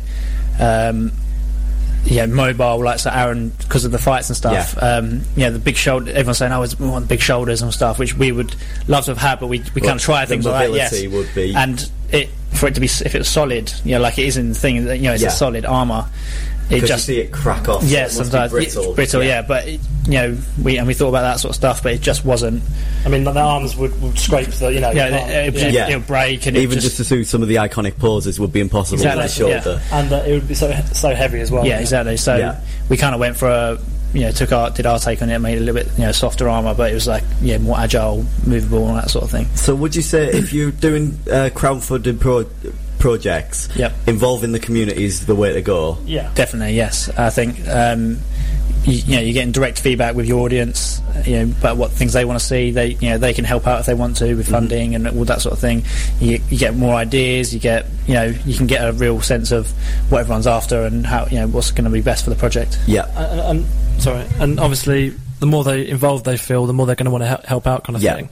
Um, like, em- em- emotionally invested in Yeah. a project once they've... Yeah, like oh, oh, every video we did where we updated people and stuff, we just thought if we were if we were watching someone talk about this, what would we want them to, or what would we want to hear, or what Yeah. would we want to know about as fans? So we just kind of tried to answer the questions we'd have ourselves, kind of thing, Mhm. and then hopefully it comes across as genuine because we are genu- genuine about it, Yeah. and that, that gets people invested, kind of thing. Um, but we pretty much made Twitter, Facebook, and stuff our life for like the months we were raising the money, Yeah. like. I was I was having to stay up till like two in the morning to be like on American time so I could tweet with people and stuff like that, and just but just you know to have that connection and reply and make sure that they knew that you're there to kind of talk to them and stuff. So when you've got worldwide backers, you've got to be Yeah. on the social networks all the time. Yeah, like because they're obviously like Japan's a big, um, you know, Japan's a big audience, America's a big audience, and then you've got like Canada and UK and stuff. So I was having to kind of promote it for the UK and stuff like that, then stay up late and like So like do do schedule Amer- tweet for the golden hours in Exactly, every different yeah, uh, yeah, exactly. time zone. And, But to be honest, I re- actually really enjoyed it because when I stayed up late and I got the responses from the people in America and stuff, it was great because I was like, people actually are responding and they care. So I don't mind staying up and you know, okay, yeah. that's awesome. And uh, what are you guys working on next at K&K? Well, since the Saiyan saga, we did some uh, f- stuff with the Frieza saga, so we've done Yeah. like a couple of teasers. Um, but the big thing is that we're trying to do now is that um, we've also been doing kind of other films like uh, fun stuff like Star Wars, zombies, and all kind of Mhm. stuff like that. Um, but we've been concentrating our efforts on actually trying to find get the live action rights to Dragon Ball Z because we were close to doing a big Kickstarter, but we didn't want we didn't want to Geisha get shut down. No, Yeah. we, we raised a lot of money, then we're halfway through, we spend half of it, we get shut down, and And yeah, I've seen like projects. There, there was a Final Fantasy one that, Yeah. that got very far and Mine- got shut down. Minecraft recently. Yeah. Um, so we saw stuff like that, and we were like, at the end of the day, we don't underwrite. So, it, and if we spent half their money, then and people can't give it back, that's you know, a bad thing. So we decided that we were, we really need to kind of concentrate. And um, I don't know if uh, well, there's a series called Street Fighter Assassin's Fist, which came out recently, Mm-hmm. and um, um, it's been really successful, and we've been kind of we've been put in the direction of the companies that help make that happen. Yeah. So we're now working towards trying to get to, to a live action series. Uh, it's going well. I can't say too much. I don't want to, but it's, Yeah. it's go, yeah. So that's the kind of big aim. And in the meantime, we're going to be doing other fun like Dragon Ball Z stuff. We got something we're going to shoot in the next couple of months that should be quite fun. So yeah, So people should stay tuned to your YouTube channel. definitely yeah. And they can find that. Uh, or if you go on YouTube and search for K8K Productions, the number eight, uh, you'll find our channel. Okay. Well, thanks very much for coming in to talk to us. Thanks for having us. Thank you. Uh, welcome back to the Geek Show on the internet, and this is our SunnyCon special. Uh, please stay tuned. We will announce the details of our Yu-Gi-Oh statue competition. Yes. We'll also put it on our Facebook page and uh, website. Yes. But we are having a little bit of a break from the review Interviews. interviews to do some reviews. Yes, we are. Starting with you, I guess think. I should start. I had a go with uh, Grid Autosport. Uh, what was the last grid? It was quite recent, Grid wasn't it? Grid two. was quite recent, and it seems to take a lot of cues from that. Uh, but before any of that, the Autosport is a very fitting title because uh, there's a career mode which sort of spans every sort of motorsport imaginable. And another aspect I think uh, which makes this game awesome, it has split screen multiplayer. There you go. I could finish on that. Split screen multiplayer is a thing of the past, but and the career mode is what it's sort of tailored around, which is huge, frankly. With these uh, motorsport games, you'll have like a Formula One career, and you'll do your bit and get the championship and do whatever. But with this, is like five separate classes, which have like different classes within that thing. And uh, for example, as the tuner level, which or distinction or class, whatever you want to call it. And in that, you have like uh, drift, which is officially the hardest thing in the world. I'm not joking. As muscle cars, it has all sorts of different groups within that, and has different event types. Like there is the drift, which is super difficult. There's like uh, time trial style events, which you have like a roll and start, and you've got to clock in lap times to keep like a position in the chart. Uh, and it's the gameplay wise, it's much of a continuation of the last grid in this respect that you have to pay a thousand percent attention, otherwise you will be an absolute mess. But sort of as a defensive mechanism towards that, I can't remember the exact title of it. But on the PlayStation, you press triangle, and the game will rewind to a certain point where you Yeah. balls up the corner, or you know, make a mess out of it, so you can have enough. All right. Yeah. I can't remember the Like a tool assisted running, like yeah, yeah, that's an sort of thing. emulator. Yeah. And uh, it it gets much harder in difficulty. That rewind function is quite common in racing games. it these is nowadays, but I have to do it So, on easy. like Prince of Persia kart. yeah, yeah. I have to do it on easy, so it it shows me the braking lines. it's a very Yeah. a very difficult game, but it's one of these racing games where there's just so much on offer, and there's so much to do, and each type of car and each class has a different sort of gameplay mechanic. I mean, there's even endurance racing, which Whoa. takes you on nighttime courses. And it's just so much to offer there. It's it's pretty much the racing game for racing fans. It's Yeah. it's quite complete in that respect. But I don't think there's an awful lot. Well, I think I'll just leave it at that. It is a racing game for racing fans. There's just so much on offer. It's very pure in that respect. Fantastic. Very, very pure. Right, Dave, do you want to do? Uh, from a game for pure racing fans to a game for fu- pure farming fans. It's Farming Simulator 14. And I checked this out, and there's not 13 previous iterations. In fact, uh, the one I reviewed was uh, Farming Simulator 14 on 3DS. Yeah. Um, the last one on 3DS was called Farming Simulator 3D. I thought you were going to say Harvest Moon for a second there. No, I'd rather have been playing Harvest Moon to be honest. There is one human in this entire game who pops up at the start to say, um, "You'll need to sell stuff to like, you know, to run a farm." I'm like, "All right," but it is really alarming how few tutorials or anything like that are in the game. Even like when you need to purchase equipment, um, you just get told the name of something, not what it does. That's kind of hardcore game in there. Yeah, so I, I had a lot of difficulty playing it. Uh, I did have to look up some guides. You will need the manual with you, because otherwise it's impenetrable. And um it's quite solid. It's, I'd say there's a big learning curve and a quite a big barrier of entry, so it'll put off anyone wanting to casually play it. It, as I say, it's not as easy to pick up as something like Harvest Moon, where you you just jump in and you can know what you're doing because it explains it what's quite the well. purpose? Is it like a, f- a theme hospital or theme park sort of scenario where you have a farm and you know make it work? Well, yeah, you you but you get dropped off straight into it. So you dropped off straight in your farm, and there's a lifeless little town next to you with a few cars going through y- through. And as I say, you will see no other humans in the game. And uh, you can pick through the vehicles that you can. If you press like right and left on the D-pad, you'll scroll through the vehicles that you've currently got. You can attach things to the back of them. You know whether you want to uh, sow seeds or plough things or farm. Yeah. Lots of farm. If you uh, if you press the shoulder buttons, you can rotate your camera around things and get some cool looking shots. Yeah.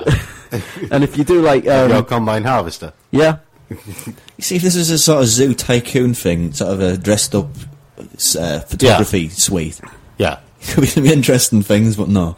yeah. Well, I did ma- I did manage to uh, after trying to play the game for quite a while, I ended up just taking a field and drawing things in it with a combine harvester and uh, making traffic jams in the in the local town by ramming my tractor into a car and then detaching the trailer and then messing up the other lane as well. Was it a lovely combine harvester?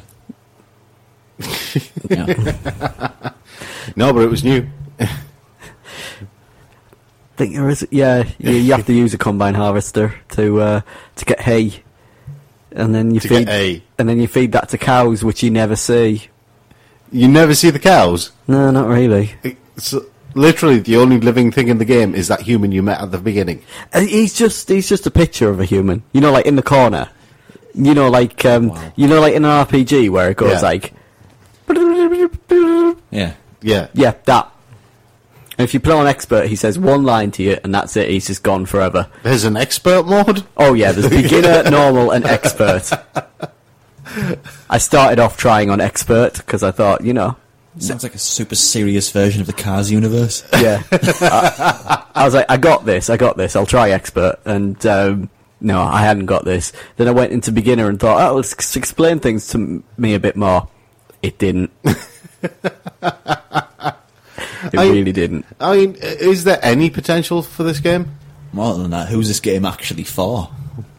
Um, yeah, I don't know. I think it it's kind of rewarding when you get things right, but part of that is because of the steep difficulty curve. Yeah. That like if you actually manage to do it, there's a bit of achievement to it. But really, I'd say stick to things like Harvest Moon, and at least uh, at least it's got romance options in Harvest Moon. Yeah. He kind of made it sound like Dark Souls for the, you know, professional job simulator. Which I wish was the case, but no. Oh, there's there's a poster quote there. Yeah, but the thing is, Dark Souls punishes you for failure. This, the only punishment is tedium. Making you do it again. Yeah. Well, you don't have to do it again. You just have to keep going. It just sounds kind of cruel. And like, you'll you'll run out of fuel on your vehicles eventually, and you'll run out of money, and it's just a slow entropy that kills you. the thing is, it's starting to sound more like the kind of game that I would make my nephew play if he was naughty. Oh, don't do that to him. That's, that's cruel. You know, go work on your farm. Okay. Yes. So, uh, that says a lot about you, Rob. Rounding out the review section, we have uh, your review. That's mainly because I was playing Murdered Soul Suspect, and there's a lot of violence in this game, and some of it's quite disturbing, and it shows uh, quite uh, it. Most of the violence in this game is directed towards women, which I found slightly distasteful. Um, on the other hand, you can do almost no violence yourself because you're a ghost. Spoilers. No, How is that- it a- that's the premise, I Yeah, know, I exactly. know. I'm like, well, how is that a spoiler? Can you Anyway. help a woman make a clay pot? Uh, no, you can't, unfortunately. No, you, nor can you uh, Can you- carry a penny. Can you possess people and do the Charleston? No, you can possess people, and you can you can you can possess people, and you can share their thoughts, and you can get information from them, and change aspects of their behaviour, kind of in the name uh, in the way of say, you know, remember me. Mm. Uh, the game uh, was it by Capcom. Nobody played that game. Ironically, I don't remember it. Yeah, but anyway, um, you can change behaviours, uh, things like that. You play uh, the role of Detective Ronan O'Connor, who used to be a criminal but is now a cop, who was thrown out of a third floor window with, full of, uh, you know, with loads of bullets riddling his chest by the Bell Killer, a serial killer that he has been chasing. That So- seems like a pretty much closed and shut case there. Yeah, You he know, got killed. done. oh no, but he was a serial killer that he hadn't caught, Caught. yet. He done got Oh. killed by the Bell Killer. Okay. Um, but yeah, anyway.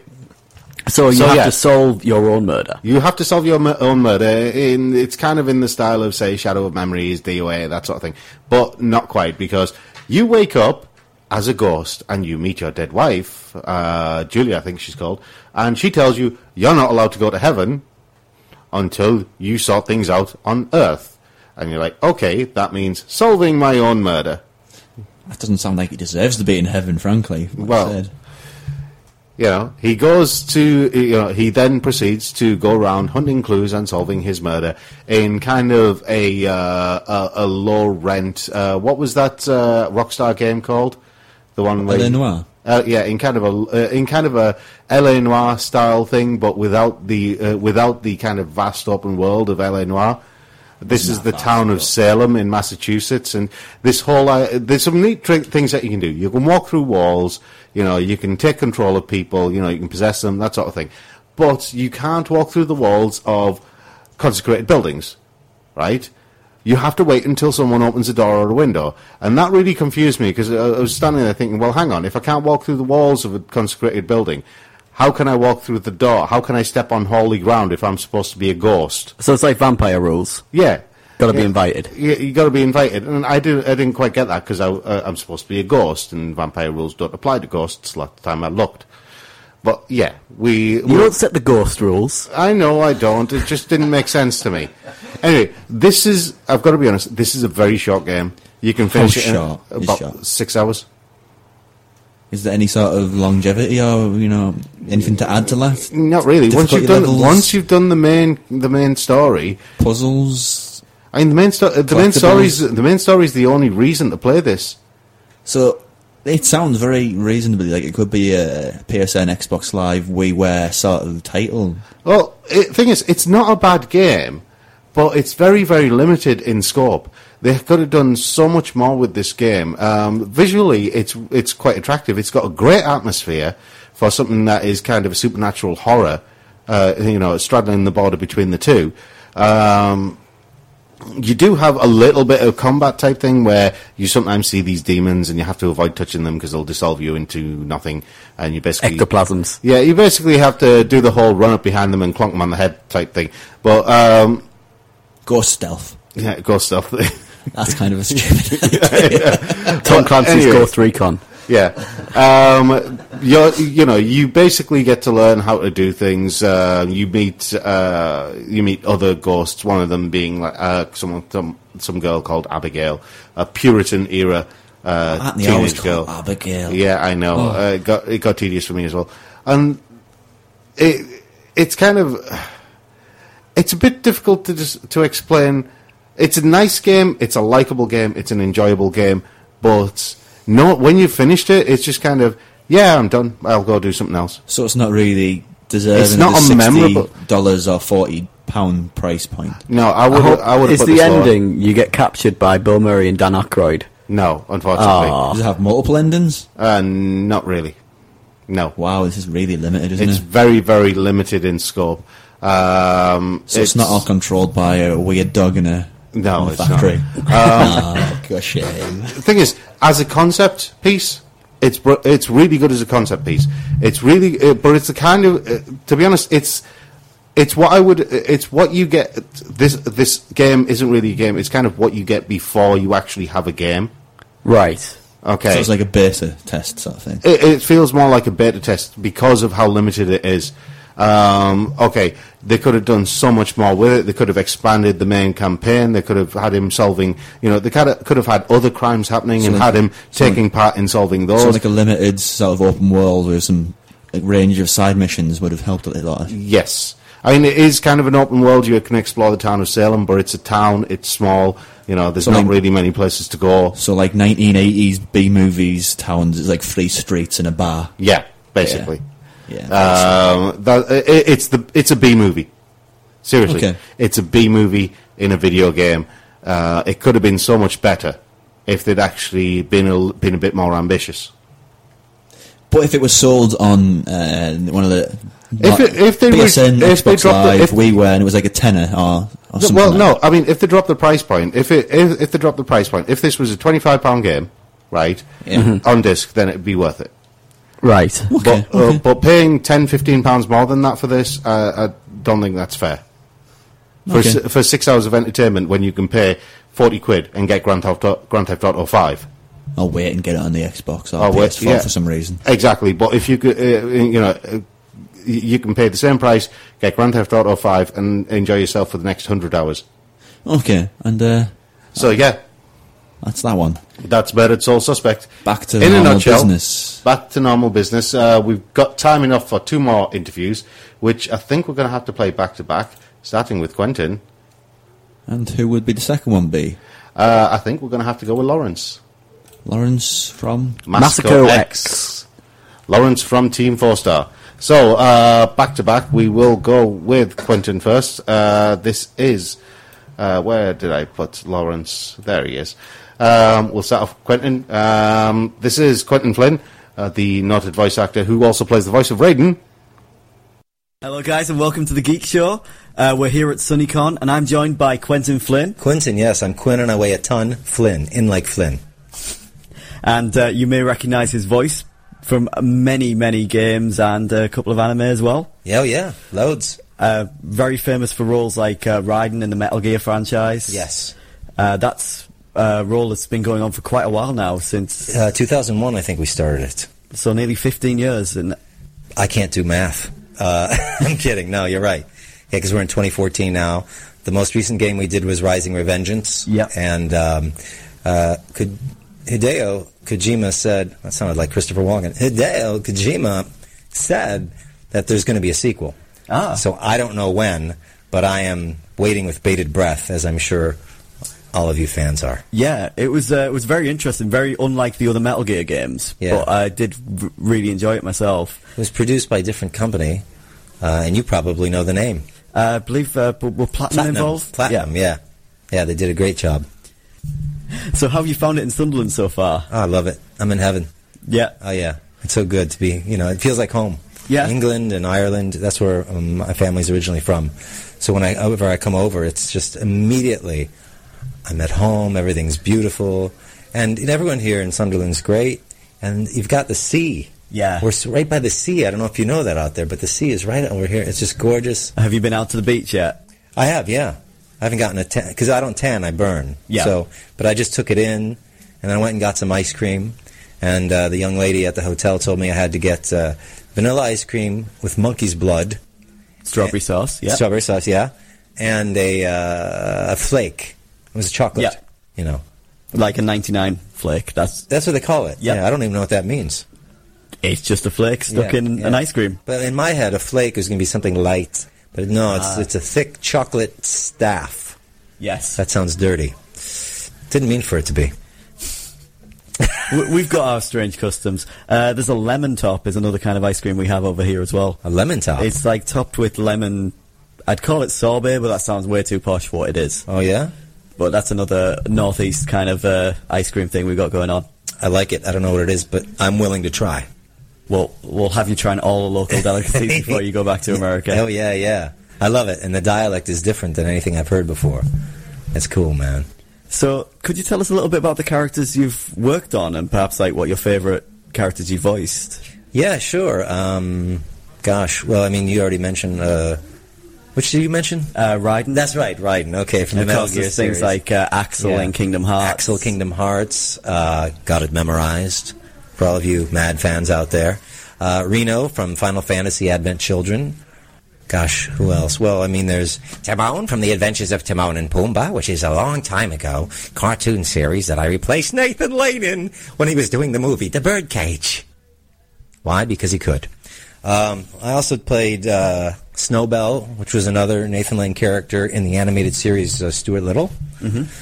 Uh, gosh, in the video game world, I played Spider-Man in Marvel's Ultimate Alliance, Venom in Friend or Foe, Johnny Storm, the Human Torch in the Fantastic Four. There was one I wasn't aware of, but uh, I played a lot of Warcraft and didn't even realise that you did uh, Kael'thas. Yes, yes. Which uh, must have been quite a fun character. He's very, uh, very theatrical. Yeah, yeah, yeah, which I enjoy. I mean, it's always fun to, it's fun to go over the top. Whether you're an over the top Yank or you're an over the top Brit, it's always wonderful, especially if you get to be devious and deviant. What are you looking at? Don't you look at Dave like that. I don't want to have to kill you, but I will. Because my name is Rexus Rage Spear from Guild Wars. It's a nice segue. Yeah. Yep. So Guild Wars, uh, was it two and three or one and two? I can't recall. But I played Rexus in that. And there's another character named Arlen. Arlen was a bit more posh. Yeah.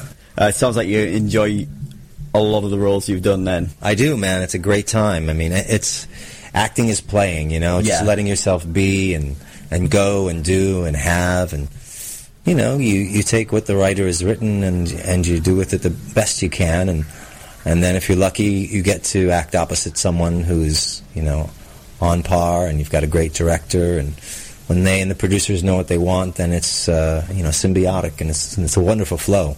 Yeah. Do you find it like more fun to um, like have a new take on a character or like revisit a character that you've uh, you've done in the past? Um, that's an interesting question because usually when I do like a character like Raiden, when I've come back, you know, I am revisiting him, but there is a bit of a new spin on it Mhm. each time. Like he's matured a lot between two and four. Yeah, Uh, yeah, and they they intentionally did that. And uh, uh, little known fact, I actually had to re-audition for Raiden. Ah, I didn't know that. Yeah, for that role. And then uh, when they did the new game, a different uh, company had started it. Uh, I was not involved. And then um, they brought on the original team as well as director Kris Zimmerman. Yeah. Who's wonderful. And she's been directing me for years. We started out uh, when I was Jonny in The Adventures of Jonny Quest. And we'd say things like, you know, Come on, Dad, we gotta go find Bandit. Hadji? Hadji? Started there, and then when I did Raiden, she brought me in. She said, closer to your real voice. But like Jonny Quest, he's a hero, so he was a bit more of, uh, you know, a freshman. Yeah. So, you know, Raiden was more in here. And then by the time they got to uh, four, they wanted him to be more of a world weary, war torn cyborg ninja. Especially when he was Jack the Ripper. Yes, because in like uh, Metal Gear Rising, there's like two distinct kind of vocal styles. Yes. Yeah. And when we worked on that, she had to remind me. She's like, Quintin, clean Raiden. Right, right. Right. Right in here. Yes. And then Jack the Ripper, you know, it's, I will rip your head off and down your throat. I'm laughing as I say it because I know you have to bleep it. Um, what would he say? I am, I am lightning, the rain transformed. And now it's time to, wait, take two. And now it's time to, and now it's time for Jack to let her rip. A good bit of scotch just to get the vocal. That would be better, yeah, actually. Or maybe some uh, Bushmills or Jamesons or Powers. And those are all good as well. so is that tips of the vo- uh, vocal trade? A nice, well, yeah, nice little bit of harsh whiskey. Whiskey and cigars. I mean, that's really what it takes. So all, No, all, the kids out there I'm watching. No, don't. I'm kidding. I'm teasing. I'm really teasing. I don't think it'll do abode well for you. Um, oh, I did uh, for any of you Batman fans out there. I did Arkham City Origins. All right. I played a character named uh, Alberto Falcone. All right, the mob boss. Yeah, yeah, yeah. How you doing? What's going on? Don't mess with me. And he also had an alter ego when he was off his medication, who was just insane. Uh, that was fun. And I've done a couple movies recently. Um, one's called Eyewitness, and um, the other one is called uh, that one's live action. The other one is an animated one, animated feature. Why am I blanking on it? It'll come to me as we're talking. I will blurt it out. We can we can like splice it in in the edit. Bilal. See, I knew it was going to happen. My character's name is Saad. Ah, Yes. So, it's Middle, Middle Eastern, yeah. So how does it compare, like, uh, when you're doing things, something like uh, Arkham Origins? Of course, uh, you'll be the the first one to do the the vocal performance. But if Yes. you're doing something like uh, Metal Gear or Kingdom Hearts, uh, there'll be a Seiyu that does that as well. I assume there'll be uh, there'll be a, a Japanese voice actor that's Oh, already yeah, yeah. performed that role. Yeah. Well, in uh, Kingdom Hearts, what they uh, anything that they have that needs to be dubbed, you know, they'll put it up on a television screen uh, in front of me, and then I'll, I'll have, of course, the copy on my sheet music stand with microphone, uh, headphones on, director, writer, producer, engineer on the other side of the glass, Mhm. and um, I uh, the way it works is I hear a series of three beeps. Is it three or two? Yeah, three. Doo, doo, doo. I think it's three beeps, and then you speak on the imag- imaginary fourth beep, Mhm. and then I have to sync up my performance to the lips of the character. Right. So it's w- weird because you have to nail the intention, you know, and the emotion, along with the timing of the lip flaps of the character. So that's how the Kingdom Hearts works. Yeah. And sometimes we are given original lines of dialogue that maybe we don't have to sync to picture. Mhm. But what they do these days is they videotape us, just like we're doing now, and then they'll take that and they'll usually do some CGI work to make yeah, the mouths work more- retarget it and yes. keep it synced with the actual dialogue, so you're not having to time your performance as much. But I, I assume the gestures and things won't change, but the lips perhaps will. That's it. But with the Raiden in the Kingdom Hearts series, I mean the uh, Metal Gear series, excuse me, we don't work to picture in that way. The only time we work to picture is when it's the action stuff, and they actually have live uh, performers that they filmed in Japan who are doing uh, motion capture fighting. Yeah. And so we have worked to that. I've worked to that before, which is wild watching these guys do these amazing fight scenes and acrobatics and Yeah. blow you away. And so for timing, we will have to work to that. But the acting, and again, you've got to nail the acting in a certain amount of time. Sometimes they'll add words if it's short. Sometimes they'll cut words if it's long. Okay, cool. Yeah. But most of the time, they'll have a video camera on us, and and again, for them, it's easier just to sync it up. Yeah. Visually. So that's the advent of technology. Because when we started in 2001, they didn't have that. Yeah. We just worked to waveforms and timing, and they didn't, you know, have our Yeah. face captured. Oh, so the industry's like changed a lot over the past 10, Yeah. 10 years, quite Oh, radically. Yeah. Because it was still uh, things like Metal Gear Two was still a massive budget game, so that would have been the height of yeah, like the tech at the time. It was, yeah, and it blew us away. And these pages, we used to get like phone books. It was huge. Yeah. Oh, it must be like uh, there's a lot of dialogue in games like that that uh, probably goes unheard by most of the players. Like a lot of the codex scenes are very situational, so Yeah. there's probably I assume there's more into games in terms of volume of a voice performance, like the amount of work you'd have to do compared to animation, for example, or live action. True, yeah. Oh, yeah. Animation goes pretty quickly. Uh, and live action just depends on how involved your character is, of course, Yeah. within it. But I think you're right. With voiceover and uh, the video games and all the options, yeah, I mean, like I said, you're right. Stacks and stacks of scripts, so, you know, it takes forever. And, um, uh, unfortunately, uh, voice actors or actors who do voiceover roles are getting a lot more credit these days because um, you know it, it takes a lot and it is a bit more difficult. I would say more challenging than on-camera television. Yeah, Fi- uh, was it like it's like film, television, theater, and then voiceover. It depends on the project. You know, you've got any number of things you have to cover. So for someone who's not used to it, you know, they don't know what to do because you can't. You don't have your face. You don't have your body. Yeah. With on camera, a subtle gesture, quiet or no words, you know, is Yeah, you have to say a lot more with your words than yeah, yeah. Because they've said in communication, uh, about seventy percent of that is all body language, and you don't have that. Right. Thank you very much for coming in and Cheers, speaking Dave. to us. But You're great. Thank you. Yeah. All the best. Hi, this is Krillin, and this is Usopp. We have very similar voices, except my voice hurts more than this one.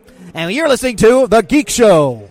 Hello and welcome to the Geek Show. I'm joined here by Lawrence of Team Four Star, also known as Masako X, Uh, and SunnyCon regular now. You've been here all three years. yeah, this is my third time, and you must excuse me here, but it's just so hot. I mistook this for a lo- uh, nice lolly.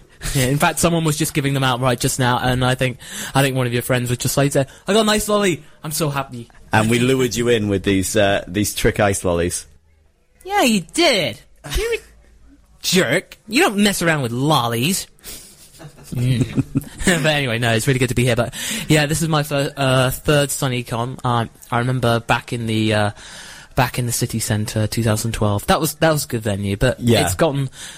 Oh, it's just it's ridiculous how fast SunnyCon's grown. Oh, so Much. I mean, it was 900 in its first year, and that's great for a Yeah. first year con here. But now it's like, Well, it's definitely the biggest one in the northeast of England. oh, definitely. And it's getting up there with uh, the biggest anime cons in the country at this point. I would say actually it's probably bigger the, of pure anime conventions. yeah. I mean, not counting the MCM and You can't really count kind that of. though, because that's a comic con, and that's Yeah. that's no, that's just like a big department store. Yeah, it's just like say, and and now down this, uh, we have your Star Wars figures, and here they have your Kawaii Desune accessories. that's pretty much what it is. Yeah. but it's cool though. Oh no, oh back in May, the queuing was not that great. Trying to fit seventy thousand Ah, yes. people through three sets of doors. No, SunnyCon's a lot better now. So would you say that like a con like this, where you've got events and uh, focus more towards the fans than the distributors, really? Yeah, definitely. It's just like one of those things where it's just nice to have that um, atmosphere where there's stuff going on, having parties, and just have a general nice time where you can just go and escape and chill out, buy some stuff, yeah, buy the merchandise. And don't forget, yeah, you can get your cool SunnyCon t-shirts and stuff, yeah. so are you on the SunnyCon payroll yet, or no? no, but uh, no, I'm just I'm I I I. No, I think Tucky and Donna, they're they're they're, they're really good, good uh, they're really good organisers, Yes. and they bring re- some really cool people. Yeah, and anyone who brings over Chris Sabat and Veronica Taylor in their first year, they're they're they're doing something right. Yep. And having Tatum and Flynn Flynn this year, that's fantastic. So obviously, with Team Four Star, you do uh, the voice of Goku. That's correct. So was that fun bouncing off Chris Sabat? I assume that you managed to get that at some point. Um, I think at the first SunnyCon we really we didn't get to like talk much about the Goku stuff. We mainly just chatted normally. Yeah. I mean, we just like really networking with the guys. You know, as a dude, really. He's Yeah. just- he's so he's so chill, and just being able to like just you know just have a a discussion with the guy who directed one of my favorite um anime dubs of the day. Yeah. That was that was pretty special.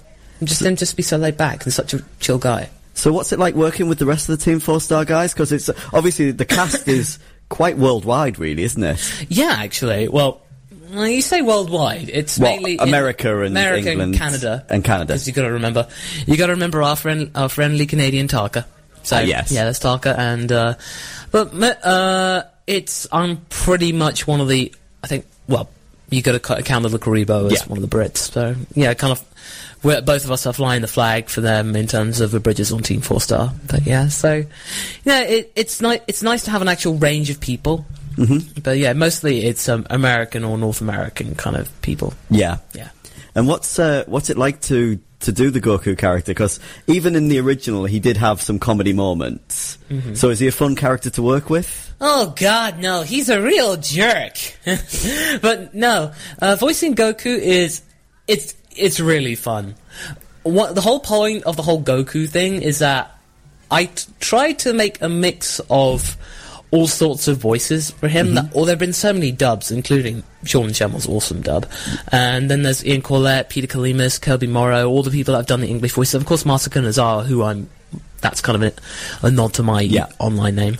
Uh, just kind of like coming up with a mix of that, meaning that it's something for everyone. There's a little bit of something about all the different Gokus that have ever existed. Yeah, So something that everyone's getting to do character. that is like having the innocent character, just just having something that's just really fun to do. And I think one of the best lines I've probably done is just like from the latest Cooler movie that we did. Yeah. It's like, in the end, when all is said and done, Freezer was cooler, and cooler was Freezer. it's it's just a nonsensical line, but it was just Yeah. the way that it was delivered, and the, the fact that he's just so sure of himself. actually, the whole Freezer thing, the, how Goku referred to him as Freezer, that's actually a bit of a nod that um, Kaiser Neko, our director, did because I was having trouble saying the Vegeta because I was my With British accent. Went- no, yeah. my British accent came in, it, I was just going Vegeta, and. If, and then he just threw that in for Freezer, so that was kind of that was a bit of a nod, really, and a bit of a yeah. That was, that was I, I I found it funny, yeah. So how long do the e- episodes take to edit generally and to, to get up? Well, as a rule of thumb, it usually takes four to five weeks to get an episode out. But in terms of the editing process, because there's a lot, so many things you've got to deal with.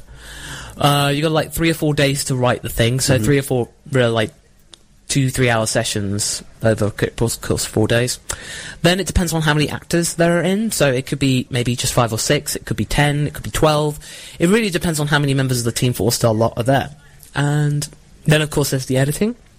That's usually about 60 to 80 hours per episode, depending on if there's loads of visual effects and stuff. Yeah. So Kaiser is our editor and director, and he works himself to the bone. There yeah, are times where I've heard that he's Mm. done a lot in terms of uh, Mm. creating new content Mm. or really cleaning up the content that's there. Oh yeah, yeah, yeah. I mean, in the again in the Cooler movie, he pretty much had to.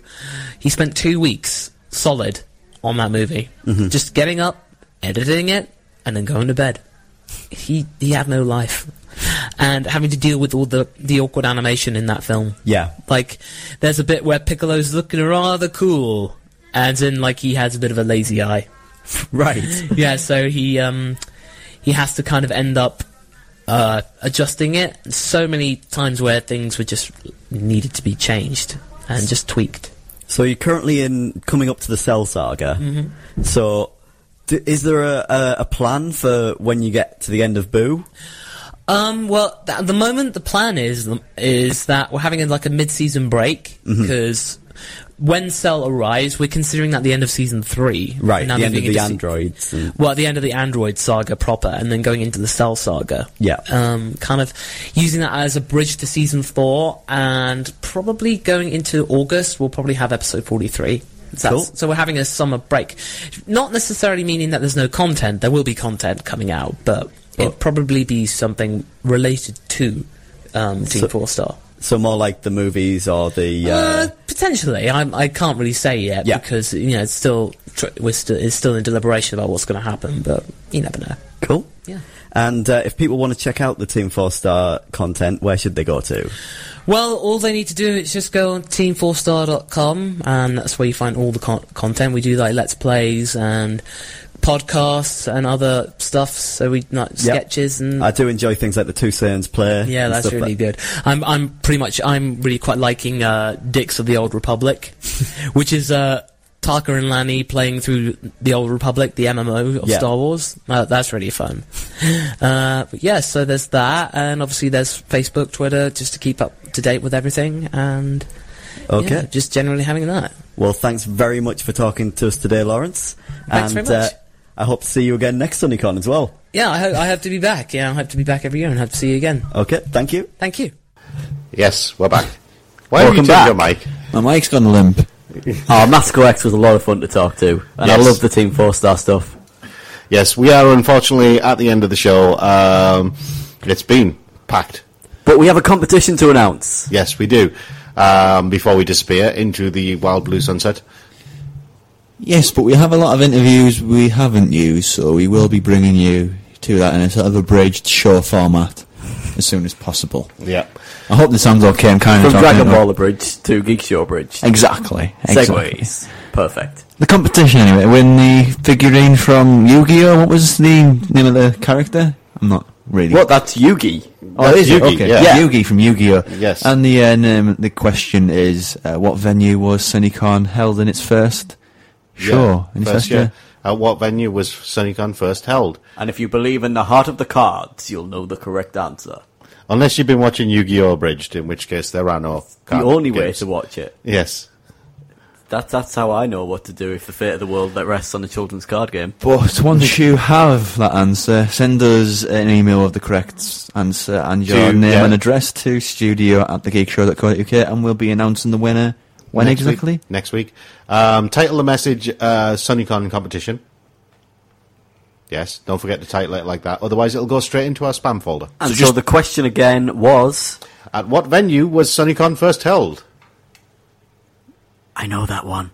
So uh, send that to studio at thegeekshow.co.uk and we'll get back to Yep. you with the results and that next Yes. week. Don't forget to include your name and address. Otherwise, we can't send you prize if you win. Not monikers or pseudonyms. Yes. We can't send things to Batman or whoever you choose to be. I don't- Batman at the Batcave. real names. Real names. I choose to be, uh, what, Cheese Boy.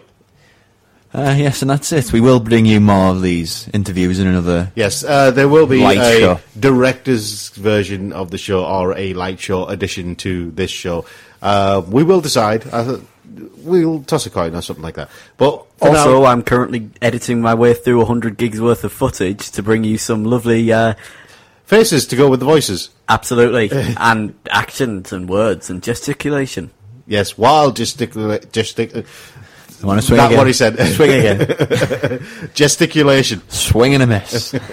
no, no, I got it right that time. Oh, yeah, parry Yeah. then. Okay, we've been the Geek Show. Catch you next time. I was Dave. I was Rob. And I was there too. Yes, and he was there at SunnyCon and enjoyed it, which is even more shocking. Yeah, it's a shock. Yes, it was shock. Right, we'll see you all next week. Take care and have fun. Bye.